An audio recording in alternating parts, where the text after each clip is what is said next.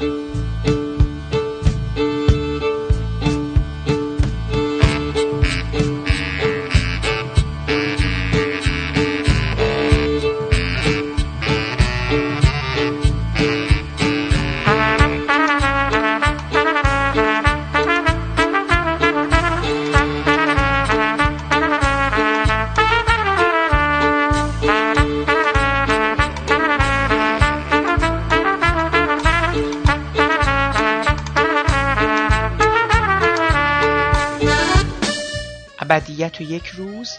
پادکست شماره چهارده.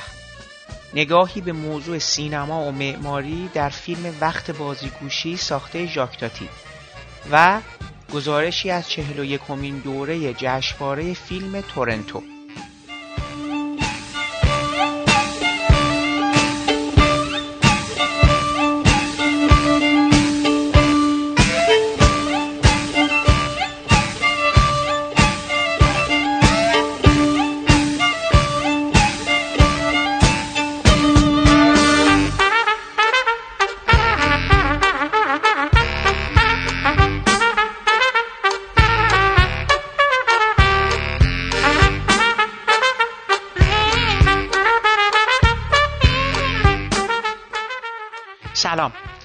حامد صرافی زاده هستم و خیلی خوشحالم که شما شنونده مجموعه پادکست های ابدیت و یک روز هستید. هفته پیش به شما وعده داده بودم که این برنامه اختصاص به گفتگو با یکی از بازیگران فیلم ناصرالدین شاه سینما داره.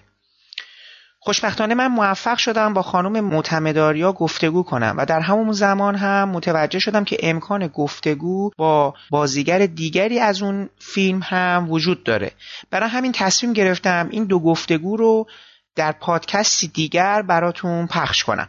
ابدیت یک روز این دفعه برخلاف دفعات قبلی اما از دو موضوع غیر مرتبط تشکیل شده و من می‌خواستم ببینم که مخاطبان این پادکست از تنوع موضوعی در یک برنامه استقبال می‌کنن یا نه. در بخش اول این برنامه من به سراغ موضوع معماری در سینما رفتم. شهریور ماه امسال پرونده نمایش های سینماتک موزه هنرهای معاصر تهران به موضوع سینما و معماری اختصاص داشت. این پرونده که حاصل همکاری مشترک سینماتک و کانون معماری و شهر موزه هنرهای معاصر بود شامل نمایش هشت فیلم سینمایی می‌شد که هر کدوم از وجهی از دید معمارانه یا شهرسازانه واجد ارزشهایی بودند. فیلم های مثل سرچشمه، مطب دکتر کالیگاری، درخشش، برزیل و کشتی روسی. در این برنامه ها کنار بعضی از این نمایش ها جلسات گفتگویی هم با تعدادی از منتقدان و اهالی سینما با محوریت ارتباط معماری و سینما برگزار شده. من بعد از مدتی پیگیری و با لطف و عنایت آقایان امیر حسین سیادت مدیر سینماتک موزه هنرهای معاصر و علی غروقی دبیر کانون معماری و شهر موزه هنرهای معاصر تونستم به فایل های سخنرانی برخی از اون جلسات دسترسی پیدا کنم در این برنامه شما شنونده صحبت های آقای شادمهر راستین خواهید بود که به مقوله معماری در فیلم وقت بازیگوشی ساخته ژاکتاتی پرداختند. سینما دوستان بیشتر شادمهر راستین رو به عنوان منتقد و فیلمنامه نویس فیلم های همچون امروز به همین سادگی این زن حرف نمی‌زند و آفساید می‌شناسند. ولی باید اینو ذکر کنیم که ایشون علاوه بر این فارغ التحصیل معماری از دانشگاه شهید بهشتی هستند و سابقه فعالیت های طولانی هم در معماری داشتن. همینجا هم باید اعلام کنم که دوستانی که تمایل دارن می‌تونن فایل های صوتی جلسات و سخنرانی هایی که در مورد فیلم ها یا موضوعات سینمایی در دانشگاه یا مکان های دیگری صورت گرفته رو با اجازه سخنران ها در اختیار من بگذارن که من بتونم اونها رو در ابدیت و یک روز برای شنونده های بیشتری پخش کنم.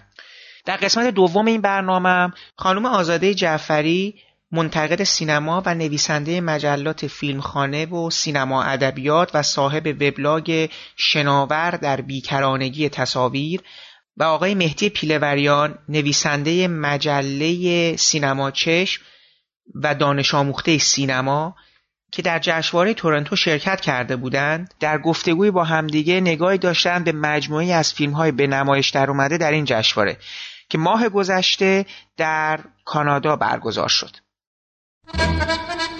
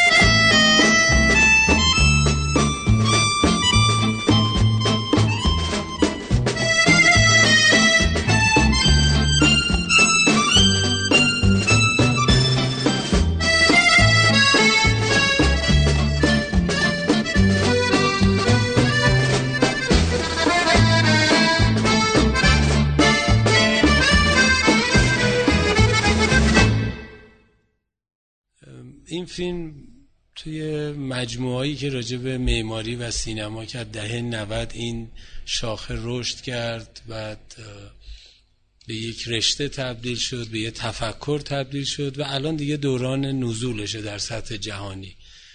دیگه فقط ارتباط معماری و سینما نیست.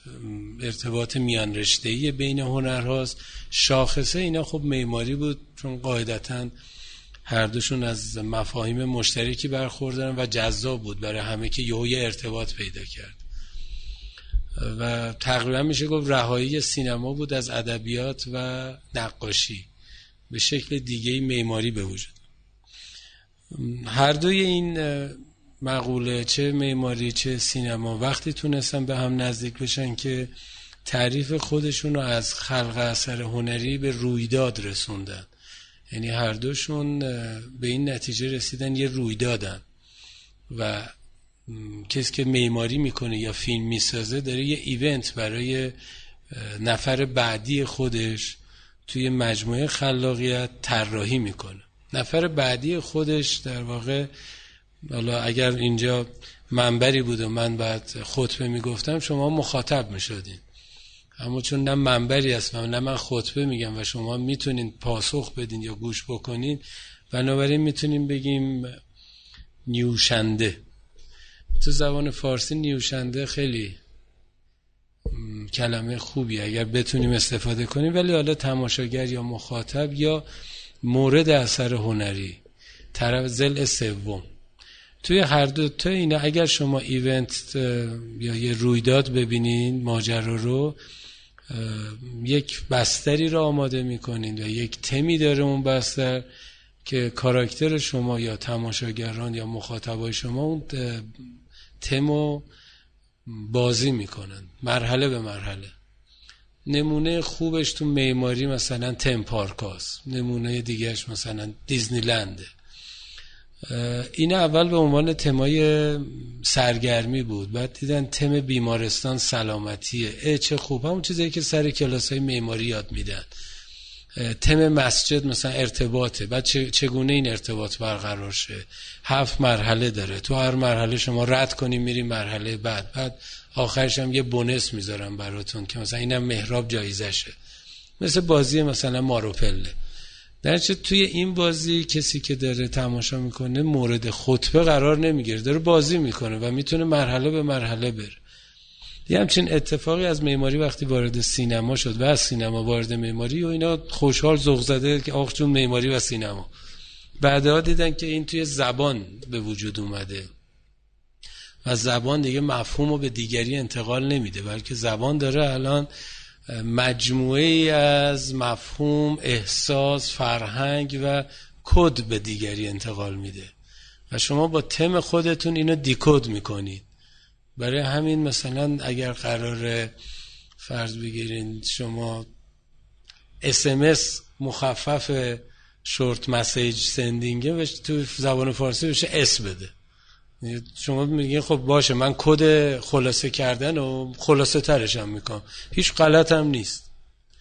وقتی به اینجا رسیدن دیدن که خب مراحل مختلفی وجود داره که توی این مراحل تماشاگر یا بازی کننده ارتقا پیدا می‌کنه و در پایان به یک کاراکتر تبدیل میشه. یک شخصیت ساده بدون هیچ تحول گویی وارد یک پارک میشه و متحول میشه. تحول یک آدم توی پارک چیه؟ خاطر است. بنابراین اونجا براش دوچار خاطره میشه و وقتی خاطرش رو مرور می‌کنه یک روز دراماتیک براش شکل گرفته. و خیلی جذاب میشه. مثل دیدن یه فیلمه که ما رو دوچار خاطره مشترک می‌کنه. میگم خیلی ذوق زده شده بودن دهه هشتاد به از این زاویه نگاه کرده بودن و خیلی مشترکات می‌دیدن چون سینما هم مدرن شده بود. اینجا خب به لحاظ فلسفی این بحث پیش اومد. آها یه چیز بگم ایشون گفتن تو نظریه معماری هستن چون من جزو اونایی هستم که آجر رو آجر نمی‌ذارم و ساخت و ساز و لودر کم دارم به میگم معمار نظری. ولی اگه یه ذره ساخت و ساز می‌کردم می‌شدم معمار واقعی. ببخشید ما معمار نظری هست. توی فلسفه وقتی اومدن فلسفه این دوتا رو به لحاظ ماهیتی نگاه کردن بحث ارتباط مکانی زمانی حرکت یکی سکون داره یکی حرکت داره. شما با یکی این چیزی که قطعا زیاد شنیدید توی بحث ارتباط معماری سینما یه نکته اضافه شد. شما در معماری درون اثر میرین. ولی از سینما از بیرون بهش نگاه می‌کنی. و در معماری شما در یک آن درون و بیرون و تصور ذهنیتون و تصویر ذهنیتون از تصور ذهنی رو یک جا می‌گیرید. در صورت که در فیلم باید تموم شه. اون د اند که تمام میشه میگه آهان. پس شما در پروسه خلاقیت شرکت دارین. اینا باعث شد که این تمپارک بودن و این رویداد شدن متفاوت به نظر بیاد. و یه نظریه معماری ما رو می‌تونه راهنمایی بکنه به اینکه بهتر من بتونم منظورم بگم. تو دهه پنجا به خصوص شروع مکتب اینترناسیونالیسم اینترنشنالیسم که شروع فیلم من با فرودگاه میاد فرودگاه اورلی نمونش بود اینکه معماری به شما رفتارتون رو دیکته می‌کنه. و بعد بعد از یه مدت معماری بعد از اینکه رفت دیکتاتوری رفتاری کرد میاد به شما دیکتاتوری فرهنگی می‌کنه. و شما از یه زمانی به بعد دچار تغییر رفتار و فرهنگ میشین. مثلا ما چجوری با هم دیگه حرف بزنیم؟ می‌خوایم گپ بزنیم. وقتی سی و سه پل ساخته میشه فضای گپ زدن اونطوریه. قهوه خونه ای میشه. و تحول پیدا می‌کنه تا میشه کافی شاپ امروز.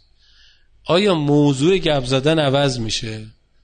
مثلا کسی تو کافی شاپ امروز یهو آواز بخونه چه اتفاقی بر شما میفته ولی اگر زیر سی و سه پل آواز نخونن آداب سی و سه پل رو به جا نیورد. پس می‌بینین مدارک زیادی هم دارن که رفتار رو دیکته می‌کنه. به عنوان مثال همین خود سالن سینما. بر شما دیدن و نشستن و بر این پرده بودن همون چیزی که افلاطون یه روزی راجع به ایدئال گفته. یه غاری و سایه و شما میشینین و می‌بینین. معبد دیگه یه black box تاریک همه on time شروع میشیم. کسی نباید چیزی بخوره سیگار نکشین. یواش رفتارش بر فرهنگش غالب میشه. به عنوان مثال یه سینمایی تو برلین هستش که صندلی نداره. هر کی دوشکشو با خودش میاره. اونا عمدن دارن ضد رفتار می‌کنن تا ببینن چه اتفاقی میفته خب قاعدتا مثلا اینجور فیلم ها پخش همه میخواب. یا با حرفای من که حتما چون من آقای جوادی آمالی با هم یه رقابتی داریم تو خوابوندن تماشاچی. مونوتون همچین آروم سو خب الان شما بحث این که قبول داشته باشین این دیکتاتوری یا نه رو می‌تونیم به چالش بکشین. ولی در دهه شست خیلی خوشحال شدن یا همچین ذوق‌مرگ شدن معمارا آخ جون اگه ما بتونیم مثلا open office درست کنیم دیگه هیچ کس با موبایل داد نمی‌زنه. یا مثلا رفتار سازمانی آدم ها عوض میشه با کلاس میشن. واقعا هم شده یعنی مثلا نمیگم نشده ولی تصور معمارا این بود. هر کاری می‌تونن با معماری انجام بدن و از اون به بعد دیکته کنن فرهنگو. مهمترین نمونهشون هم مدرسه بود. مدرسه به شما مرتبه خودش رو دیکته می‌کنه و بعد میره تو دانشگاه ردیف نشستن تیریبون سکو همه اینا یک تصور ذهنی شما به شما میده از آموزش. که کاملا مغایرت داره با تصور شما از مکتب. و بیمارستان فرودگاه بعد فضای اداری و بعدش هم یه اوجش دهه هفتاد بود که چرا خونه نه؟ خونه رو ما دیکته می‌کنیم. حالا که بله چون معمار می‌دونید که ما معمار هستیم دیگه. همه کارن یعنی باشه ما خونه رو هم دیکته می‌کنیم. موقعی به بحران رسیدیم که این ماشین بود که دیکته می‌کرد به معمار که خونه رو چجوری دیکته کنه. الان فاصله ستونه تو خونه بر اساس پارکینگ ماشینه. و اونجا هیچ معماری نیومد بگه که نه ماشینا رو کج و موج پارک بکنین در رو به ستون بزنین ولی من می‌خوام اتاق خوب داشته باش قبول کردن. و یه ضوابط مکتب اینترنشنال خودش بر علیه خودش اومد. ضوابط شهرداری. که به شما دیکته کردم میگه پنجره ها دیکته شد همه چی. این دیکتاتوری معماری در 60 خیلی شروعش جذابیت داشت. با خودش یه مینیمالیستی داشت یک یک سانسازی ارتباطات رو داشت صرفه‌جویی در انرژی رو داشت. شما دیگه احتیاج نبود دنبال مثلا یه اتاقی بگردین. قشنگ آیکون داشت دستشویی آیکون داشت او از 31 تا 32 اطلاعات دارین شما در ورودی دارین در خروجی دارین. خیلی خوب شده. circulation رو با sign شما دارین میرین. ولی به عنوان مثال میگم مثلا فرض بگین شما تو خونتون تابلو بزنین دستشویی. می‌زنن نه اینکه نزنن. ولی تصور چی داره اونجا؟ اونجا تبدیل شده به مکان عمومی و قبول هم می‌کنیم با مزه هم هست. مثلا عکس بچه است که داره مثلا جیش می‌کنه. ولی عملا دستشویی با اتاق خواب دیگه فرقی نداره. شما باید یه ساین بزنید یه تابلو بزنید آقا دستشویی. چون انقدر معمار حوصله نداشته به اینکه درست طراحی کنه دستشویی رو گفته آقا کاری نداره هر کی ناراحت یه تابلو می‌زنیم. وش هم الان مثلا معمارا زود می‌تونن دستشویی رو پیدا کنن. قاعدتا یه چیز داره پادری داره و یه دونم مثلا آستانه ده, ده سانتی و درش هم کوچیک‌تره. ولی بقیه که اینطوری نیست. این که در اوج مکتب اینترنت بین المللی که مثلا ما تو ایران یکی از بهتریناشو داریم هتل. یکیش که تخریب شد هتل بین المللی سر سید خندان. الان هتل هیلتونه.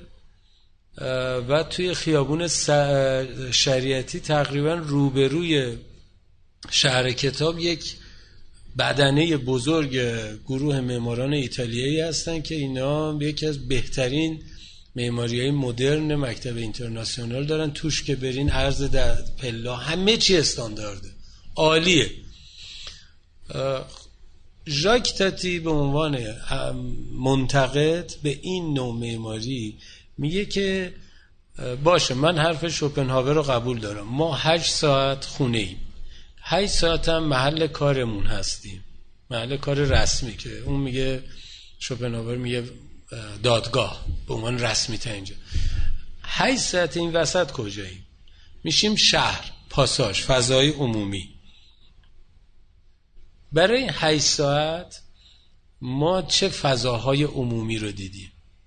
بخش عمده از این فضای عمومی رو آوردیم تو خونه همون به خاطر ثروتی که بخش طبقه متوسط داره یه حیاتی ویلایی چیزی داره.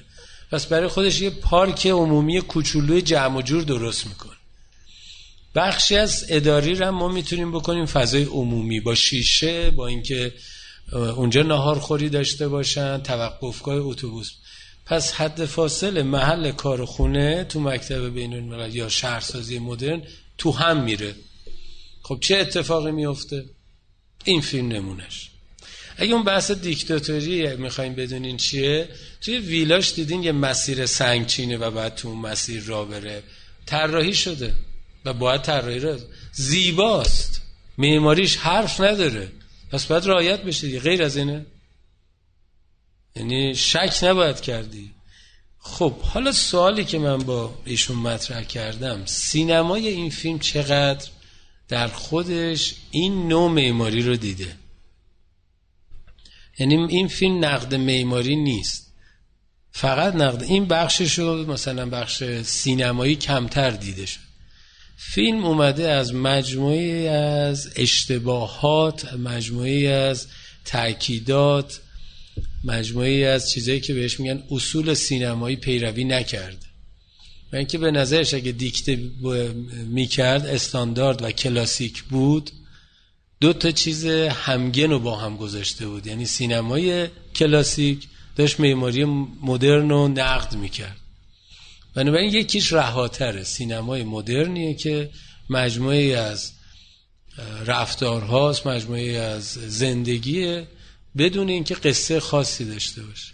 عملا ضد رویداد یعنی Playtime رویدادی درش رخ نمیده. یه بازی که به شروع و پایان نداره. مثل سفر میمونه. فیلم خودش اینطوری بیان می‌کنه. یعنی کاراکتر شما دچار تحول نمی‌شود. کاراکتر شما در پس حوادث نیست که بخش درونی و بیرونیش میاد بیرون. به عنوان مثال شما یه هتلی دارین که خیلی مدرن طراحی شده و توی یک معماری مدرن مطرحه. ولی یه فیلم کاملا کلاسیک توش اجرا می‌کنین راجع به بحران شخصیتی یه فرد که متحول میشه. توی کتاب اون هتل یه هتل باروکه یه قصره. در صورتی که تو فیلم شاینینگ هتل مدرنه. گافش از همینجا در میاد. درک درستی از فضای معماری نداره. اون چیزی رو دوست داره به شما بده کوبریک که به درد فیلمش می‌خوره نه به درد معماریش. بنابراین اون فیلم معماری رو اونطور که می‌خواد استفاده می‌کنه. اینجا معماری هویت مستقل خودشو داره. سینماش هم هویت مستقل خودشو داره. تضاد از همینجا شکل می‌گیره یه آدمی که داره رها زندگی می‌کنه در معماری دیکته شده. اگر یه آدم قصه دار اینجا میذاد شما نمی‌دیدین. این یه نمونه درستی از ترکیب معماری و سینمات روی پرده. اونا اومدن معماری رو مصلح کردن بدون دست و پا کردن دکورش کردن یه گوشش رو استفاده کردن. مثلا مدل کارهای هیچکاک کوبریک. میگن این معماری در سینماست. نه. درک درستی از معماری نیست اینجا. به یکی به نفع یکی دیگه رفته. بعضی از فیلم ها فقط سینماست. مثلا کاری به بعضی فیلم ها ببخشید فقط معماریه. یعنی خیلی معماری رو داره به رخ می‌کشه اونجا. فیلم هایی که یک بنا اساس یک قصه رو میچینن از این مدل ببین فیلم هایی که خود معماری داره دیکته می‌کنه قصه رو فیلم آنتونیونی مونیکاوتی کسوف توی اونه. یعنی توی ماجرا نیست تو فریاد نیست تو شبم نیست. توی کسوف وقتی و آگراندیسمان وقتی درک درستی از معماری مدرن نیست معماری شهری. معماری به عنوان یک پارچه هست ولی معماری شهری نیست. می‌بینیم که برای اینکه بخواد فیلمشو بهتر بگه معماری کمک می‌کنه به قاب بندی معماری کمک می‌کنه به فضا ارتباطی بین شخصیت ها معماری که داره خودشو به فیلم دیکته می‌کنه. معماری خودشو به رخ می‌کشه. معماری بیشتر دیده میشه. چرا؟ چون می‌خواد بگه که معماری به این آدما دیکته شد. صحرای سرخ توی اون کلبه وقتی در هم فشرده هستن تنشون به هم دیگه می‌خوره. احساس اینو می‌کنن شاید بخوام به هم نزدیکتر شن. اینجا معماری دیکته کرد نه درام. توی اون فیلم ها درام به سمت سینما میره معماری میشه ابزارش. توی اینا درام به سمت معماری میره. قاعدتا هم تعداد کمتری هستن چون سینما داره خوش. منظور من اینه که توی پرزنتیشن ها شاید اینو بشه گفت. مثلا دوستانی که دارن یه کاری رو پرزنت می‌کنن از طریق مثلا سینما و فقط از های سینما استفاده می‌کنن که کارشون رو خوشگل نشون بدن. اگه بخوام خیلی درست مثلا عکاسی معماری دیدین خیلی بهتر از خود بناست. شما اینجا عکاسی رو در خدمت بهتر شدن معماری داریم میدین. خیلی خوشاب و رنگ بغلیاشو حذف می‌کنین زاویه خوبه رو می‌گیرین. اینجا عکاسی اومده برای اینکه معماری خودش خوب. اونجا هم سینما برای معماری. ارتباط با هم بودن که ازش یه دیالکتیکی دراد که شما یه حس عدم تعادلی پیدا بکنیم بین معماری مدرن و شخصیت مدرن. اصلا ژاکتاتی آدم سنتی نیست.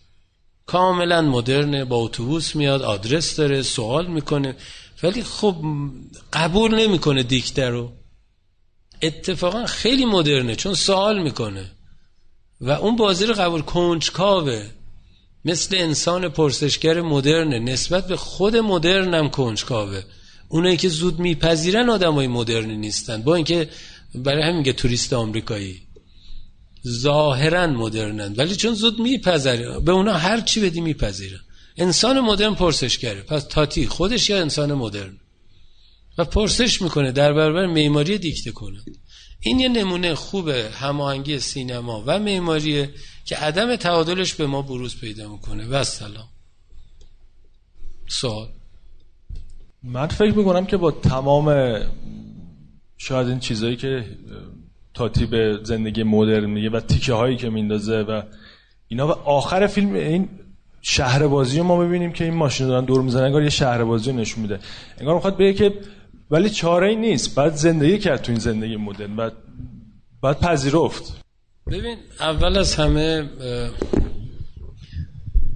تقریبا ایرانی ها هر چی دادن تو دستگاه فرهنگ ایرانی رو تونستن اینجوری مال خودشون بکنن. یعنی ایرانیزه بکنن معماری فینیقی و موسیقی عربی و زبان چینی و همه چی رو ایرانی یه چیزی الان نزدیک دیویس سال گیر کرده تو این دستگاه. به اسم مدرنیته. یعنی گیریم ما. طوریه که مثلا وقتی اولین آدمای مدرن ما وارد میشن به چیزی که هفته پیشش خورده بودن میگن کباب سنتی. دیزی سنتی یعنی یوهو. از مثلا فرض بگیر الان من و شما نشستیم دوره احمد کسروی هستیم دوره هدایتیم داریم مد... فرانسوی می نویسیم تا دیروز داشتیم ما کباب می خوردیم اسمش کباب بوده. از امروز میشه غذای سنتی. در عرض مثلا پنج سال ده سال رضاشاه یوها هر چی قبلش بوده میشه سنت. برای که هنوز نمی‌دونیم. مدرن چیه؟ اشکالی هم نداره. نمیگم بده یا خوبه. این چالش پیش روی ماست. یعنی سوال تو یکیش من میگم فقط سوال توه. توی ایرانی که برات این مسئله است. نکته بعدی خود تاتی میگه نسبت به پدیده معماری دیکته کننده من پرسشگرم. قبولم بکنم پرسشگرم. این جه... انقدر پرسیدن پرسیدن تا دهه هشتاد پست مدرن به وجود اومد. یعنی قبول نکردن. ببین تنها مکتب هنری که مرگش اعلام شده. تو مثلا می‌تونی بگی مرگ امپرسیونیست که هیچ وقت نمیده یا مثلا توی معماری بگیم مرگ مثلا ساختارگرایی که هنوزم هست. کلاسیک هنوزم داره نو کلاس ولی تنها دوره که همه جمع شدن آقا مدرنیته تموم شد. بعد از تخریب می‌دونین دیگه حالا گفتنش که دیگه. Pruitt-Igoe. بله. اعلام شد. آقا غلط کردیم. چیزی مثل مد... توی معماری. به خاطر همین پرسش هایی بود که افرادی مثل تاتی مطرح کردن. معماری فقط functional نیست. بخشی از معماری باید راز معماری باشه. این ازش گرفته شد. یعنی جایی تو فضا باید باشه که تو رابطه شخصی خودت باشه با اون فضا. معمارم نمی‌دونه چیه. مثلا بهارخواب مثلا فضاهایی مثل کافی شاپ. توی یه mall بزرگ تو کافی شاپ طراحی می‌کنی با آزادی عمل. نمی‌دونی چه اتفاقی توشه. functional ش چیه؟ ملت واقعا انقدر کمبود قهوه دارن که بکوبن این ور شب برن اون ور. اینقدر اسپرسو بخورن برگردن. به لحاظ functional ی احمقانه است کافی شاپ. احمقانه است. ولی یه عملکرد درونی داره. اینا اضافه شد به فضاها. بنابراین سال شما رو اینطوری میگم. پرسشگرانگیش بود این فیلم. مورد انتقادم قرار گرفت. تاتیرم عقب افتاده گفتن. ولی الان وقتی ما داریم نسبت به کارهای تاتی فکر می‌کنیم آدمای ضد الینه رو داریم می‌بینیم. و در جواب این الینه نشدن ها ما سینمای شاعرانه به وجود اومد معماری رها به وجود اومد معماری که ساختارگرایی رو گذاشت کنار ساختار شکنی شد و این تحولای فکری پیش اومد. بله چاره ای نیست برای قبول کردن ولی چرا سوال نکنیم می‌تونیم پرسشگر باشیم. چرا اینجوری شد؟ می‌تونی به خودت بگی که مثلا میگم ایران سال 57 اینقدر پل و بزرگراه نداشت. و ما انقلاب کردیم که زودتر مدرن شیم. زودتر. شتاب شاه کم بود. سریعتر می‌خوایم شهری بشیم. شدیم. حل شد مشکلات. یه نمونه ناخودآگاه به ذهن من اومدش فیلمی از رنه سال گذشته در مارین باد. می‌خواستم ببینم که این نوع فیلم آیا معماری و اون روایتی که شما فرمودین یکی به نفع دیگری کنار میره؟ خیلی دوست داشتم اون فیلم توی این مجموعه بود. ببین علت این که من راجع کوبریک و هیچکاک و اینا میگم یه جوری لجبازی بچگانه است. چون اولش معماری در سینما رو با اونا یاد میدن تو همه کتابا. یه ذره دارم زیادی مثلا مدل فراستی اون مثلا جنبه فراستی می‌زنه.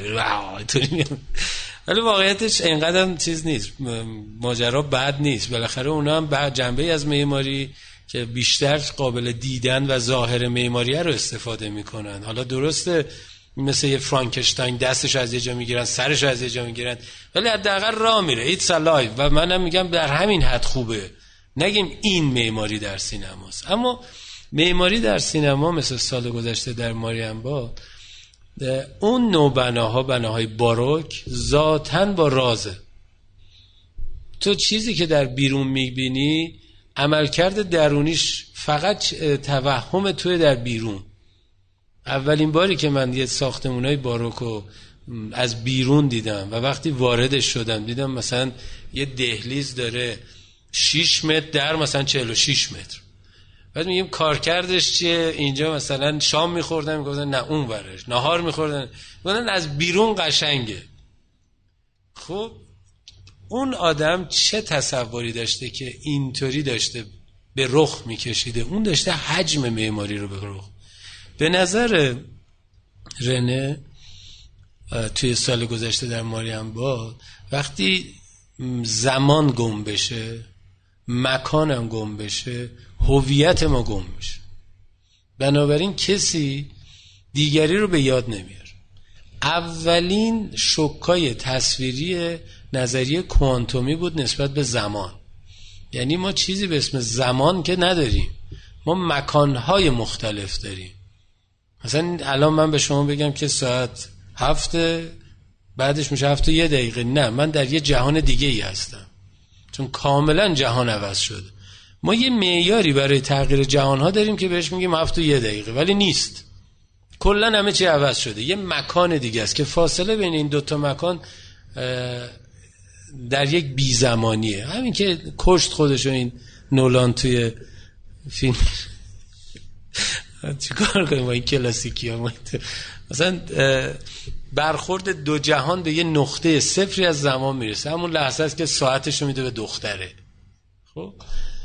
این دو جهان که به زمان صفر می‌رسه برای آلن رنه خیلی ساده تر در میاره پس مکانیت و زمانیت از بین میره. خاطرم تو هه تکرار کن به یه نفر آقا سال پیش. همین موقع من دوستت داشتم. اون میگه نه زمانی باشه نه مکانی. تو چجوری می‌تونی ثابت کنی که حس ما ثابت بوده؟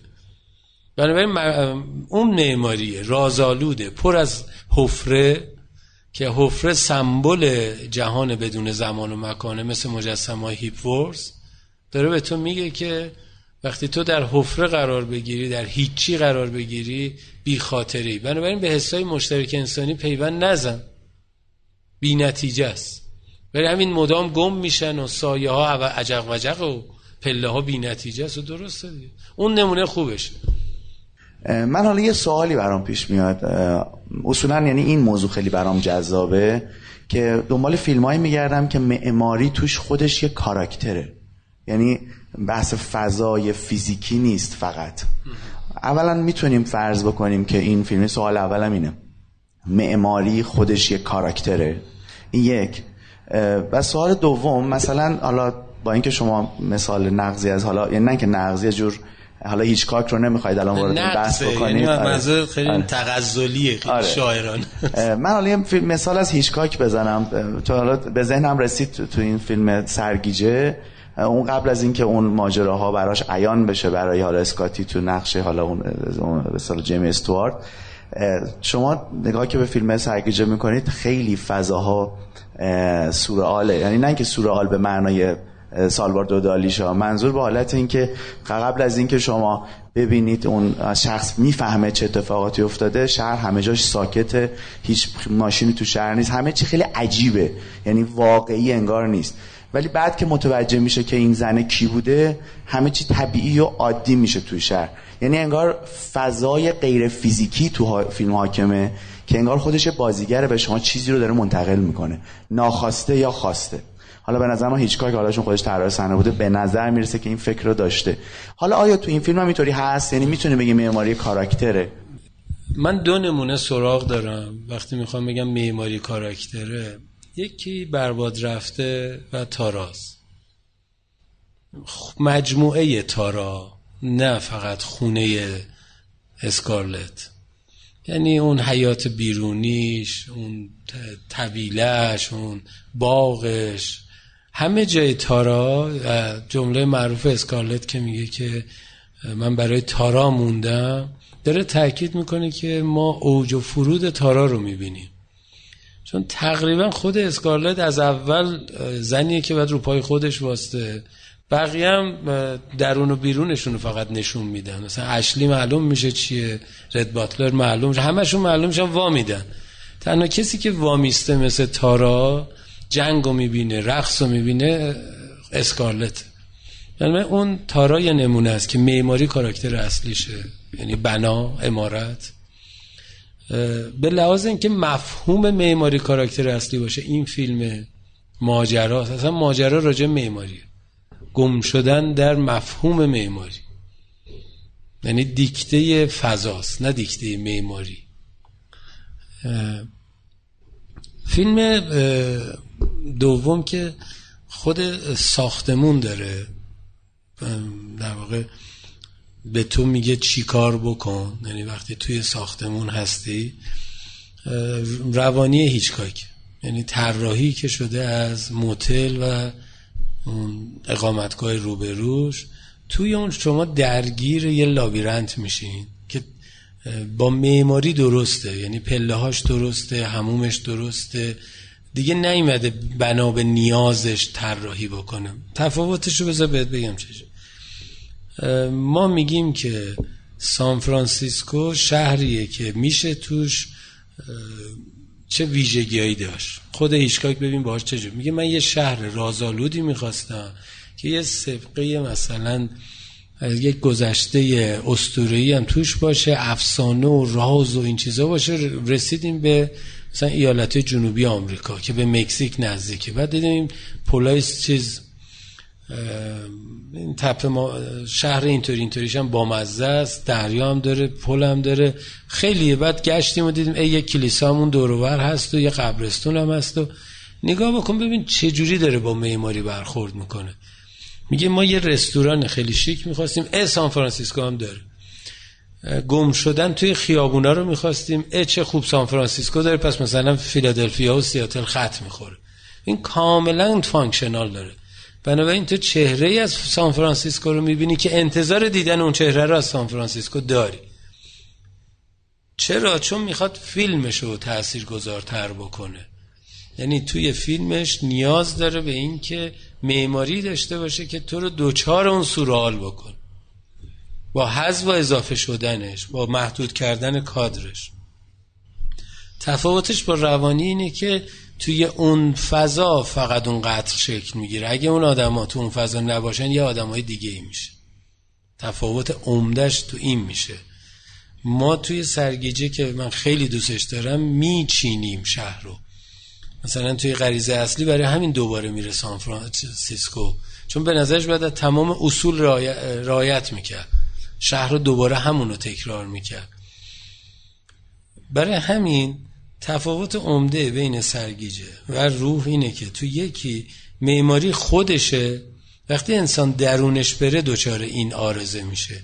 اون یکی معماری بشر تغییر پیدا می‌کنه چون می‌خوایم به خواسته این برسیم که شخصیت رو متحول کن ببین توی این مفهوم مفهوم معماری تو این کاراکتر یعنی اول معماری خودش رو خیلی خوب نشون میده.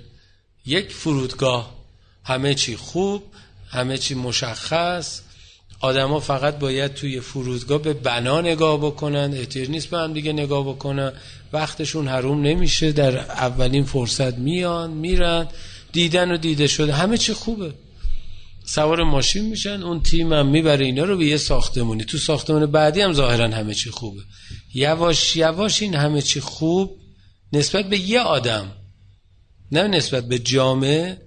نمی‌تونه خواستهاش رو پاسخ بده و عوارضش در میاد. یا تبدیل میشه به یه حیولا یعنی این نمون دقیقا این فیلم و فیلم ترافیک نشون دهنده این که ظاهرا معماری مشکلات ما رو حل کرده.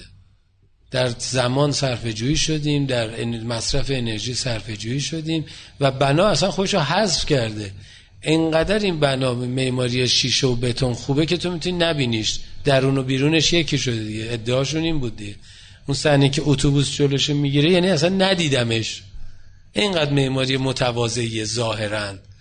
ولی وقتی میره درونش می‌بینه چه دیکتاتوریه. اجازه نمیده تو اشتباه بکنی. یا باید کاری که اون میگه رو انجام بدی یا اشتباه بکنی کارت تموم. و این شروع می‌کنه اعتراض دیگه. اعتراضای خیلی ساکت. بازی کردن با تکنولوژی از مسیر حرکت نکردن و و و. چرا اینقدر مهربون بود فیلم؟ یعنی مثلا یه جاهایی که این معماری خودش رو رو می‌کنه کم کم من خودم شخصا مثلا منتظر یه شکست یه فاجعه هایی مثلا هر لحظه بودم. تو مثلا سالن رقص میرقصن فکر می‌کردم حالا پاشون میچسبه به این کف نمیچسبید. یا تهش که دیگه سقف ریخ ارکستر رفت مثلا یه خانومه میاد می‌زنه دوباره همه چی عین قبل در میشکنه اتفاقی نمیفته یعنی هم با همه اون باگ هایی که داره نشون میده تهش همه چی سر جاشه.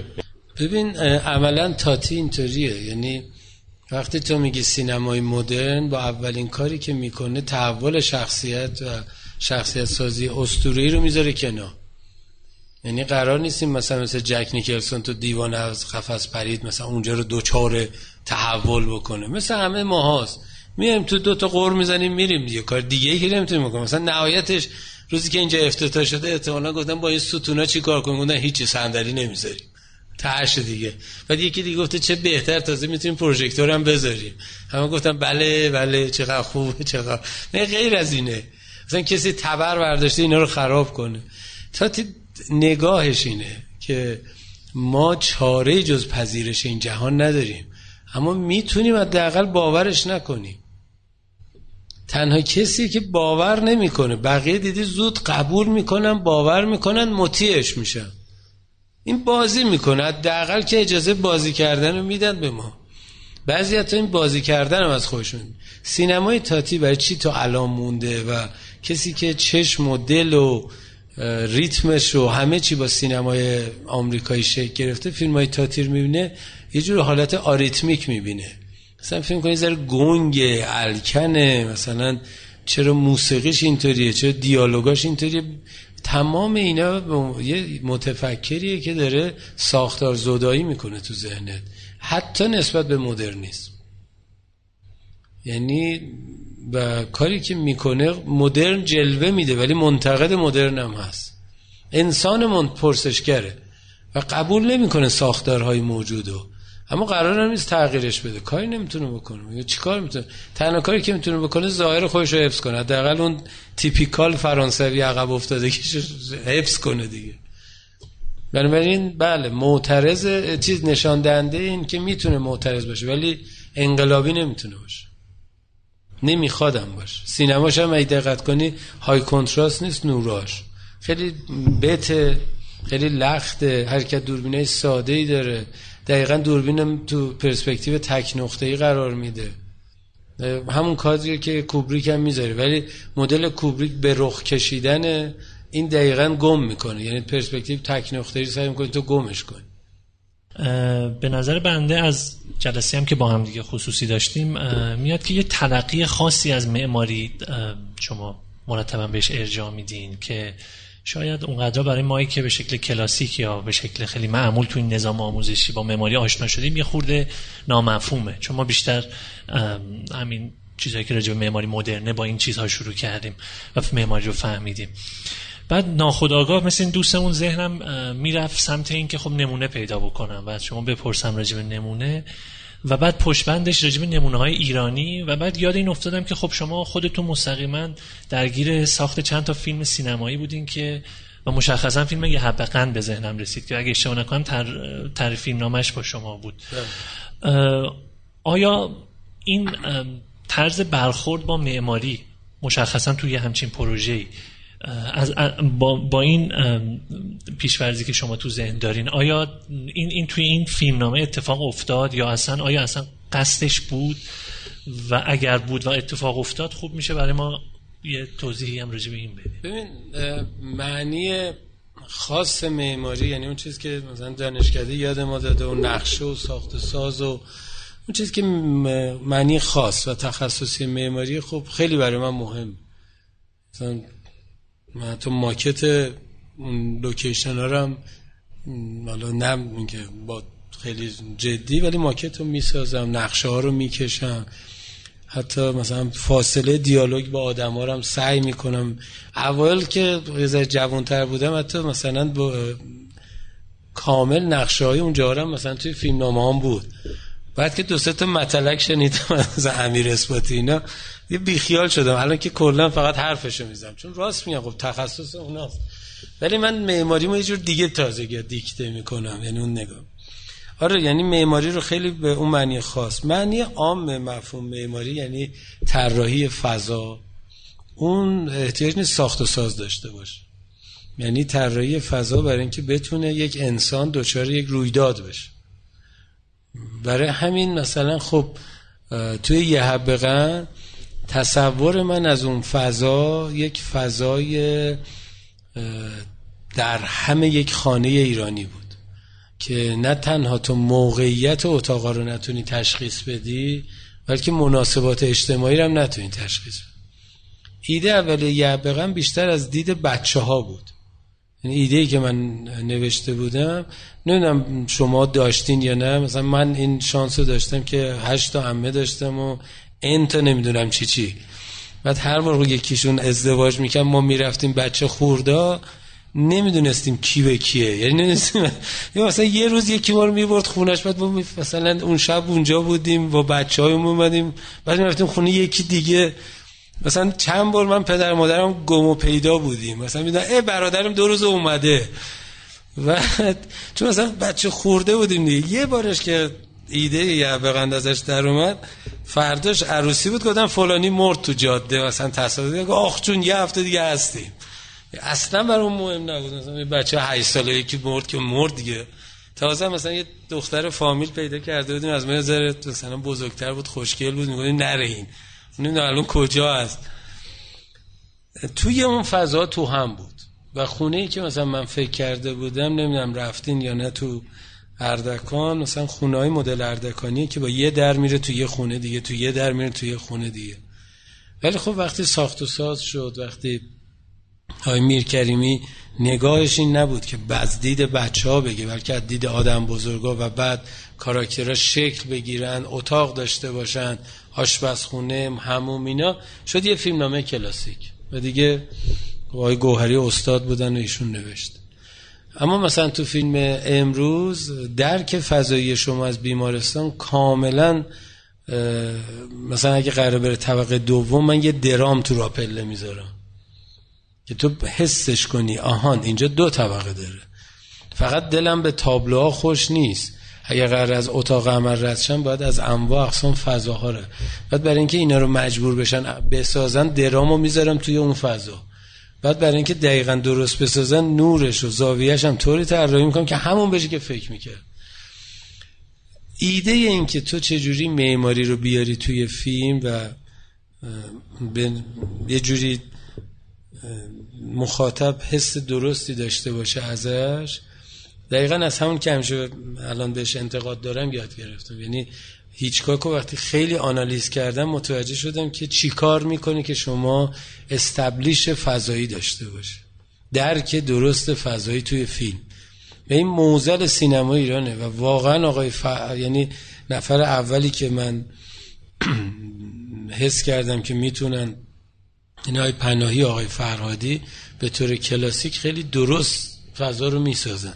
آقای کیارستمی بخش خالی فضا رو می‌تونن بسازن. یعنی بخشی که نیست. بین دو فضا. مثلا چرا شهردار فلورانس خیلی تشکر کرد؟ بخش عمده از اون فیلم در جاهای مختلفی فیلم برداری شد که طوری به هم پیوند خورد که انگار یه شهر. یعنی ارتباط فضایی تو ذهن آقای کیارستمی حجم رو می‌دید. یعنی کاملا خودش همشه اصطلاح می‌گفت این شیرینی ها هستن اینطوری. بعد می‌گفتن زولبی ها می‌گفت نه شیرینی ها چون حجم داره. یه نوع شیرینی هست اینطوری مثلا مثل پیراشکیه که بعد می‌گفت توش چند تا کیش میشه می‌تونه اینا مثلا ایونت حالا اون نمی‌گفت ایونت می‌گفت اون قصه خورده ها باشه و بعد می‌گفت کاش مثلا اینطوری می‌شد. مثلا یه مخروطه. دقیقا اون چیزی که ما تو معماری میگیم درک حجمی از فضا دیگه. خب دو بودی مال هیچکاک. سعی کردم مثلا تو به همین سادگی سه بودی شو مثلا ببینیم می‌تونیم جاهایی که نمی‌بینن مثلا جا کفشی تولد پله همه همه خونه درام داره. تو خونه تایره همه جاش درام داره. یعنی حتی تزشویی توالت هموم آشپزخونه پنجره به پاسیو بره. یعنی من یه ساختمون دیدم و شروع کردم دونه دونه براش قصه گفتم. قصه اون خونه است و زنی که توش اسیر. نوستالژی تارکوفسکی رو توی مجموعه می‌شد قرار و اگر اوکیه یک مقدار راجع به اون فیلم هم میداش خلاصه سو اگر قرار باشه شما معماری در سینما رو کار بکنید قطعا با فیلم های مثلا هیچکاک شروع میشه فیلم های کوبریک هست فیلم های تاتی هست فیلم های آقای مثلا فرهادی هست چون مثلا جدای نادر از سیمین معماری شاهکاره. یعنی من هر بار نگاه می‌کنم مقهور میشم که چقدر درک خوبیه. فیلم های گودار هست فیلم های آنتونیونی هست و تارکوفسکی. تارکوفسکی جوهره معماری رو تو فیلمش نشون میده. یعنی ذات معماری رو. برای همین شاید کاربرد نداشته باشه. مثل ذات شعره. مثل ذات نقاشیه. ازش کاربرد سینمایی نمی‌گیره. بلکه میگه الان من می‌خوام یه آدمی در این فضای با مثلا گوتیک جنبه الوهیتش رو نشون بدم. خب سخفش رو برمیدارم آیا گوتیک هنوز؟ هست. دیواراش هم برمیدارم. هست. حتی گودش می‌کنم. هست. آب میریزم توش. هست. با شم روشنش می‌کنم. هست. پس اینجا مکان مقدسه. اینجا دیگه معماری نیست. فضاست. مثلا مثل آندری روبلوف. جایی که می‌سازن ناقص و می‌ذارن اونجا درک درستی از ماهیت معماری. چیزی که مثلا انقدر ما می‌دونستیم راجبش یه دوره‌ای به ما می‌گفتن اینا عجیبن اینا فراماسیونن. چجوری تشخیص میدن اینجا خوبه؟ و تا ابدم اینجا خوبه. پس اینا اینا فراماسیونن شیطان پرستن از کجا می‌تونن تشخیص؟ اون ذات معماریه. که سینما فقط می‌تونه اون نشون بده.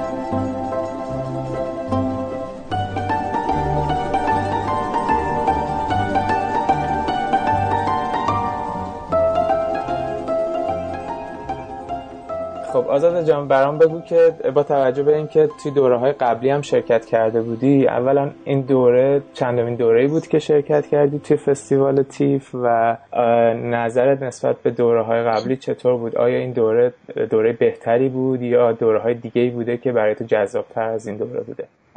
خب این دوره در واقع سومین دوره که من با کارت خبرنگاری تو جشنواره شرکت می‌کنم. و خب دوره خیلی خوبی بود.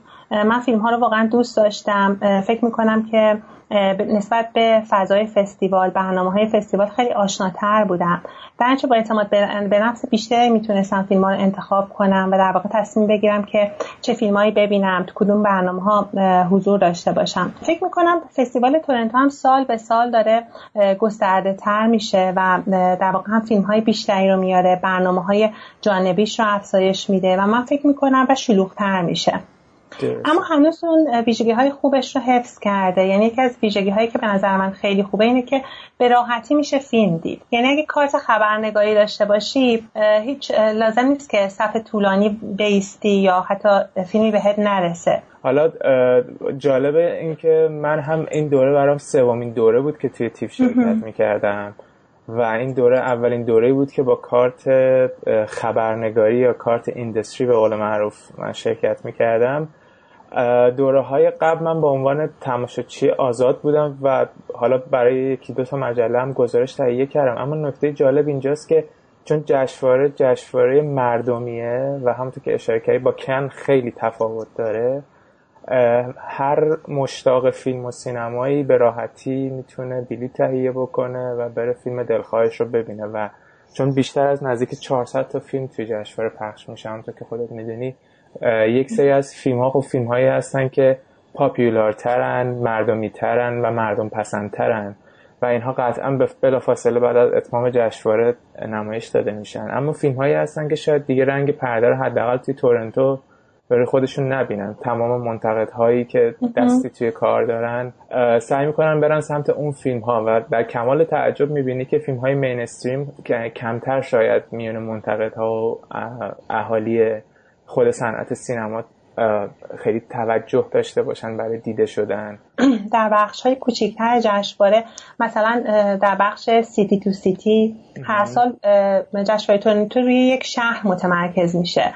و امسال مثلا نیجریه در واقع انتخاب شده بود لاگوس نیجریه. و خب واقعا فیلم ها رو ما اگه مشتاق باشیم که از کشورهای مختلف هم فیلم ببینیم اینجا یه فرصت خوبیه. بعد بخش در واقع ویولنگز هستش که به نظر من مهمترین بخش فستیوال می‌تونه محسوب بشه.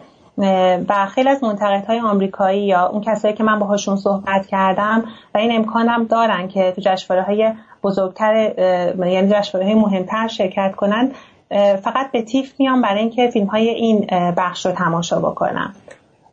به حق میشه اسمشو گذاشت فستیوال فستیوال ها همونطور که دوره های ابتدایی که این جشنواره در اواسط دهه هفتاد شروع به کار کرد اسمش Festivals of Festivals بود. به نوعی بهترین های جشنواره های مختلف رو جمع می‌کنه و اونها رو در معرض دید عموم می‌ذاره. و نکته جالب توجهی که به نظر من تیف و مدیریت تیف داره اینه که خیلی هوشمندانه سعی می‌کنه که هم مخاطب عام رو به سینما بکشونه هم مخاطب خاص رو و سعی می‌کنه هر دو طرف رو خیلی راضی به خونه بفرسته.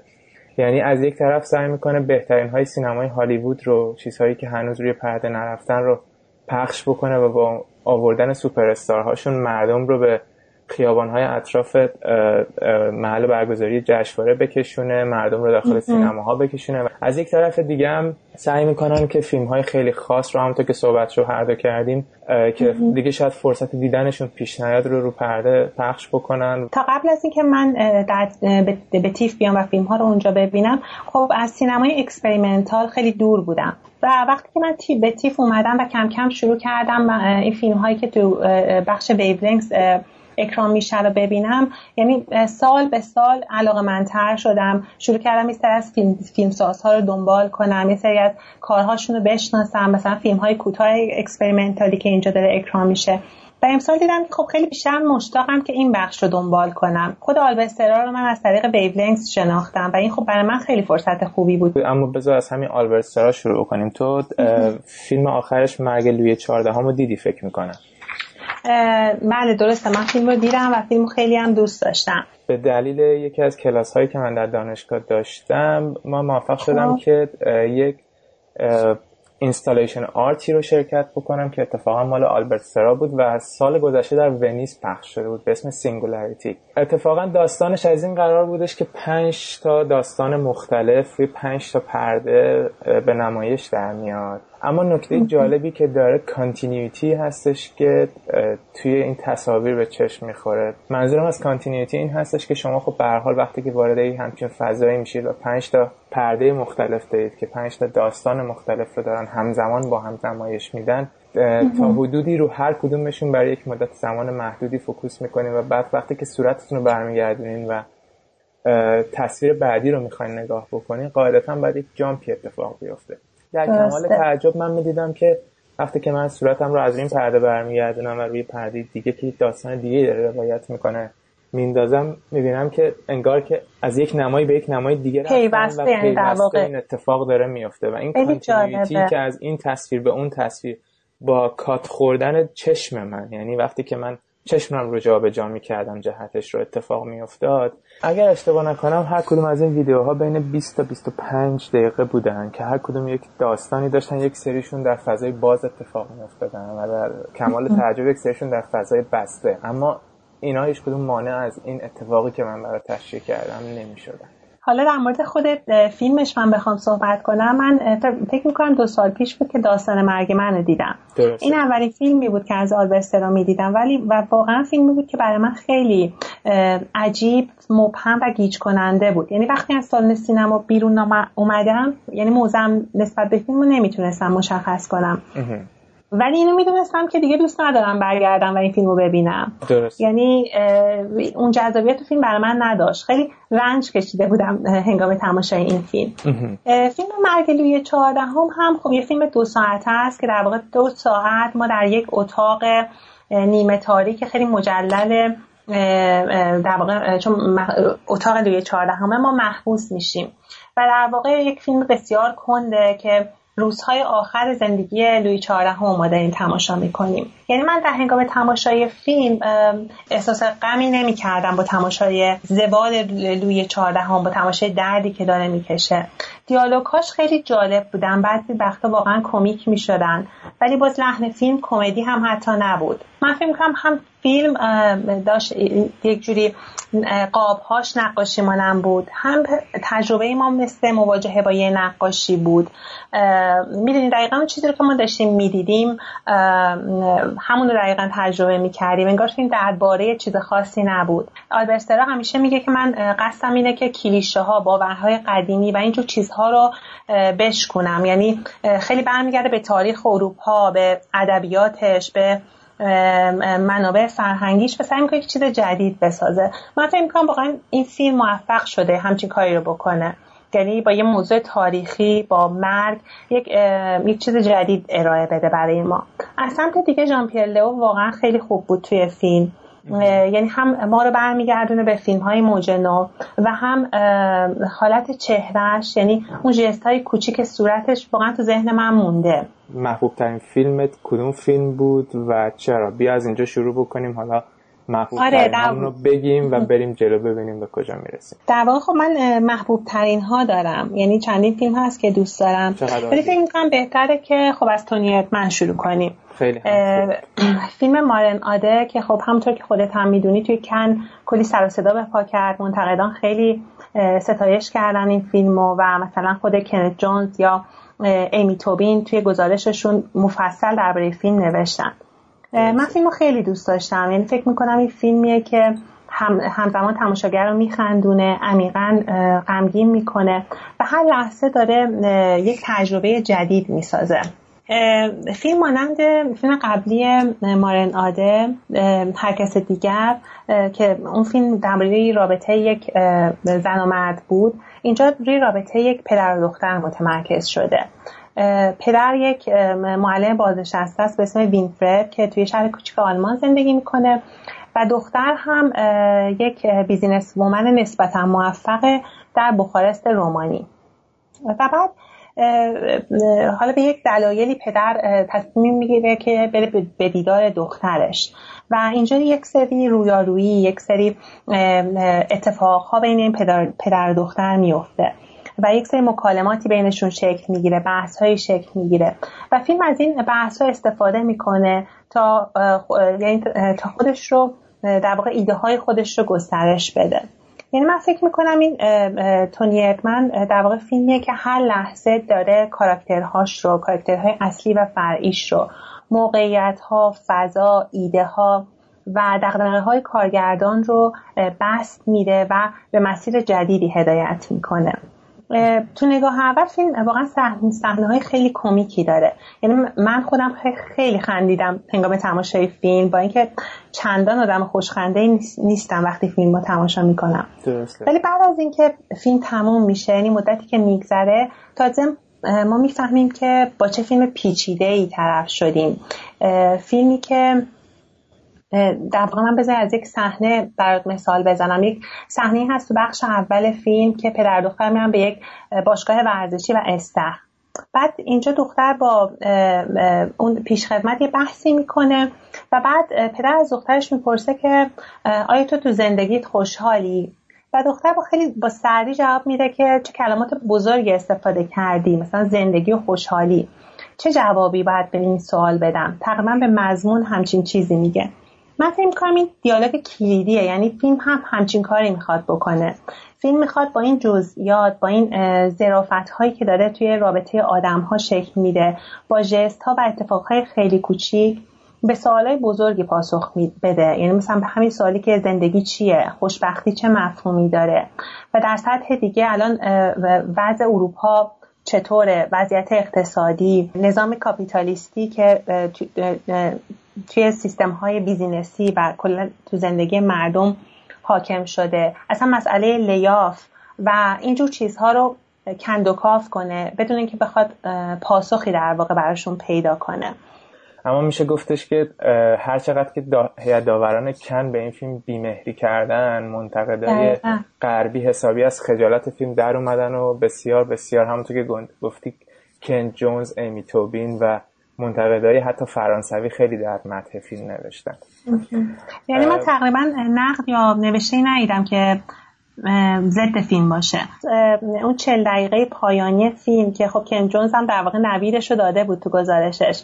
اون دوتا مهمونی که پشت هم اتفاق میفته و عجیب ترین اتفاقها در واقع تو اون مهمونی رخ میده. اما اصلا نمی‌تونیم حس بزنیم که چرا همچین اتفاقایی داره میفته و چطور اینقدر در واقع پیوسته و ارگانیک رخ میده توی خود فیلم. من حالا نمی‌خوام توضیح بدم چون خب فیلم دیده نشده ولی بعد از این دوتا مهمونی ما می‌بینیم که دختر در نهایت پدرش رو در آغوش می‌گیره. در حالی که خب برهنه است اون لباس های کاریش و اون شخصیت جدیش و اون چیزی رو که به خاطر در واقع موقعیتش داشته کنار گذاشته. و پدرش رو که حالا لباس یک موجود افسانه ای از بلغارستان فکر کنم پوشیده در آغوش می‌گیره. در این حال این پایان یک پایان مثلا رهایی بخش خیلی خوش محسوب نمیشه چون مارین آده دقیقا در صحنه بعد داره یک ایده دیگر رو مطرح می‌کنه. که باز به همون ایده اصلی فیلم برمیگرده که مثلا فکر, فکر نکنین قراره یه اتفاق خاصی تو رابطه این پدر دختر بیفته. قراره نمی‌دونم مثلا با هم آشتی کنن با هم زندگی کنن. اینطور نیست. ولی همون چیزهای ریز همون جزئیاتی که تو فیلم اتفاق افتاد همون اتفاق کوچیکی که تو زندگی دختر یا شاید تو نگاهش افتاد اینا هستن که ارزش دارن. مارن آده با دوتا فیلم قبلی که ساخته The Forest of the Trees و Everyone Else. با این فیلم نشون داده که کلا روابط پیچیده انسانی براش خیلی مهمه. و هر چقدر که توی فیلمهاش داره بیشتر جلو میره این رو موشکافانه تر بررسی می‌کنه. از فیلم اول که گرفته که من رو اتفاقا به عنوان فیلم دوم این آدم دیدم. یعنی فیلم اولی که ازش دیدم Everyone Else بود. و بعد به این سمت رفتم که فیلم اولش رو هم ببینم. اونجا هم شما می‌بینید که یک معلم تازه کاری به صورت خیلی مستاصل تلاش می‌کنه که با جامعه اطرافش با شاگردانش با همسایه هاش ارتباط برقرار بکنه. و ما یک جوری همراه میشیم با این معلم و تا ببینیم که چجوری می‌تونه خودش رو از اون شرایط روحی روانی که داره بیرون بکشه. و این, این چیز رو میشه اشاره کرد که تو پایان همه فیلم هاش توی این ستا فیلمی که ساخته ما هیچ وقت موفقیت رو نمی‌بینیم. همیشه یک اتفاق ناقصی در حال افتادن هست. دقیقا. یک, یک تکامل توش وجود نداره و همچنان این شخصیت باید موشکافانه جلو بره تا بتونه به اون چیزی که می‌خواد برسه در صورتی که داره فقط تقلا می‌کنه و فکر کنم موفقیتی نمیشه براش تصور کرد. و نکته جالب این هستش که خب مارن آده از سرزمینی میاد که شاید کمدی به اون مفهومی که ما فکر می‌کنیم در موردش وجود نداره. اما همونطور که اشاره کردی علمان ها رو جوری کنار هم میچینه و داستان رو جوری جلو می‌بره که تماشاچی رو از خنده روده بر می‌کنه. یعنی شما چه تماشاچی بسیار جدی باشید چه تماشاچی باشید مثل تماشاگران کانادایی که به راحتی. میخندن شما سرشار از خنده و مسرت خوشی میشید در طول فیلم. و نکته جالبی که داره سویچ کردن های فیلم از حالت کمدی به دراما هستش. یعنی شما در لحظه با شدت تمام میخندی و در لحظه دیگه به فکر فرو میرید که اگر جای شخصیت فیلم بودید چه چی کار می‌کردید. همونطور که تو اشاره کردی همزمان هستن اینها. یعنی مثلا همزمان درام داریم و کمدی. و این خیلی به نظر من دستاورد جالبیه. دقیقا درست میگه. و این من یاد فیلمی میندازه که پارسال دیدم که منتقده خیلی سرسختی داشت فیلم آخر نانی مورتی بود به اسم ماما میا مادره بله. اون هم از همین تکنیک به صورت خیلی کاملا درست و حساب شده حساب کرده بود که یک در میون از کامدی و دراما استفاده می‌کرد و بالانس بسیار متقاعد کننده ای رو ایجاد کرده بود.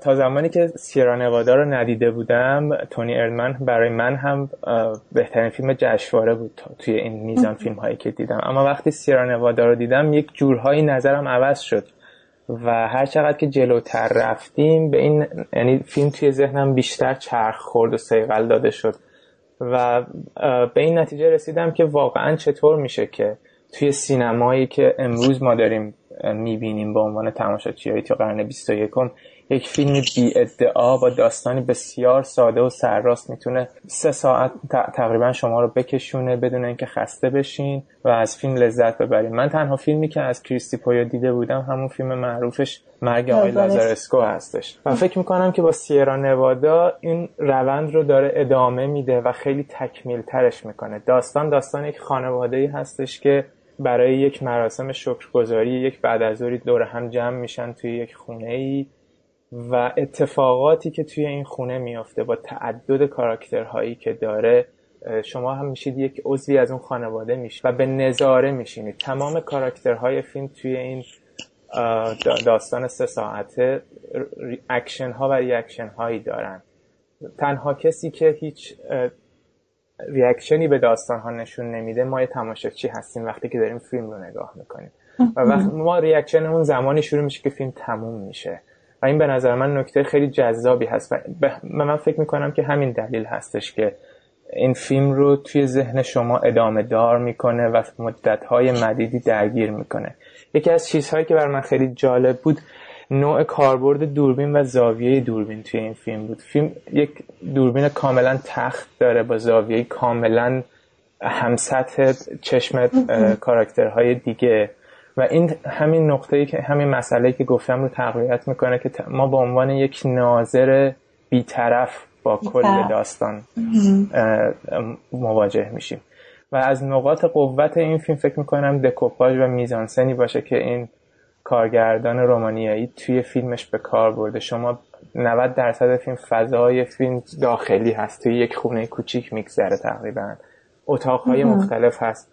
اما هیچ وقت چون دکوپاژ تکراری نمی‌بینید میزانسن های تکراری نمی‌بینید و چشم شما رو خسته نمی‌کنه. من این فرصت پیدا کردم که گریجویشن رو هم ببینم و باید با کمال تاسف بگم که فیلم خیلی نامید کننده ای بود در مقایسه با فیلم های دیگه ای که من از این آدم دیده بودم.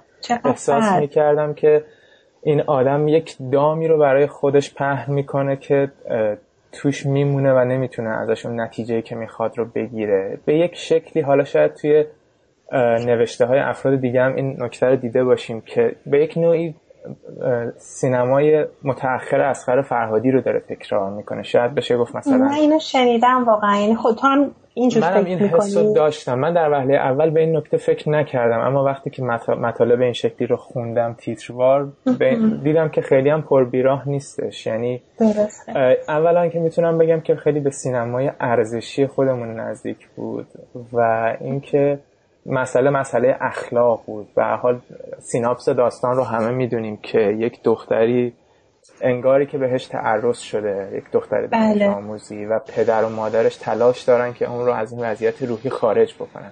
پدرش حاضر میشه هر کاری بکنه که این دختر به حالت اولش برگرده و توی روند درس خوندن و پیشرفت درسی که داره خلالی ایجاد نشه.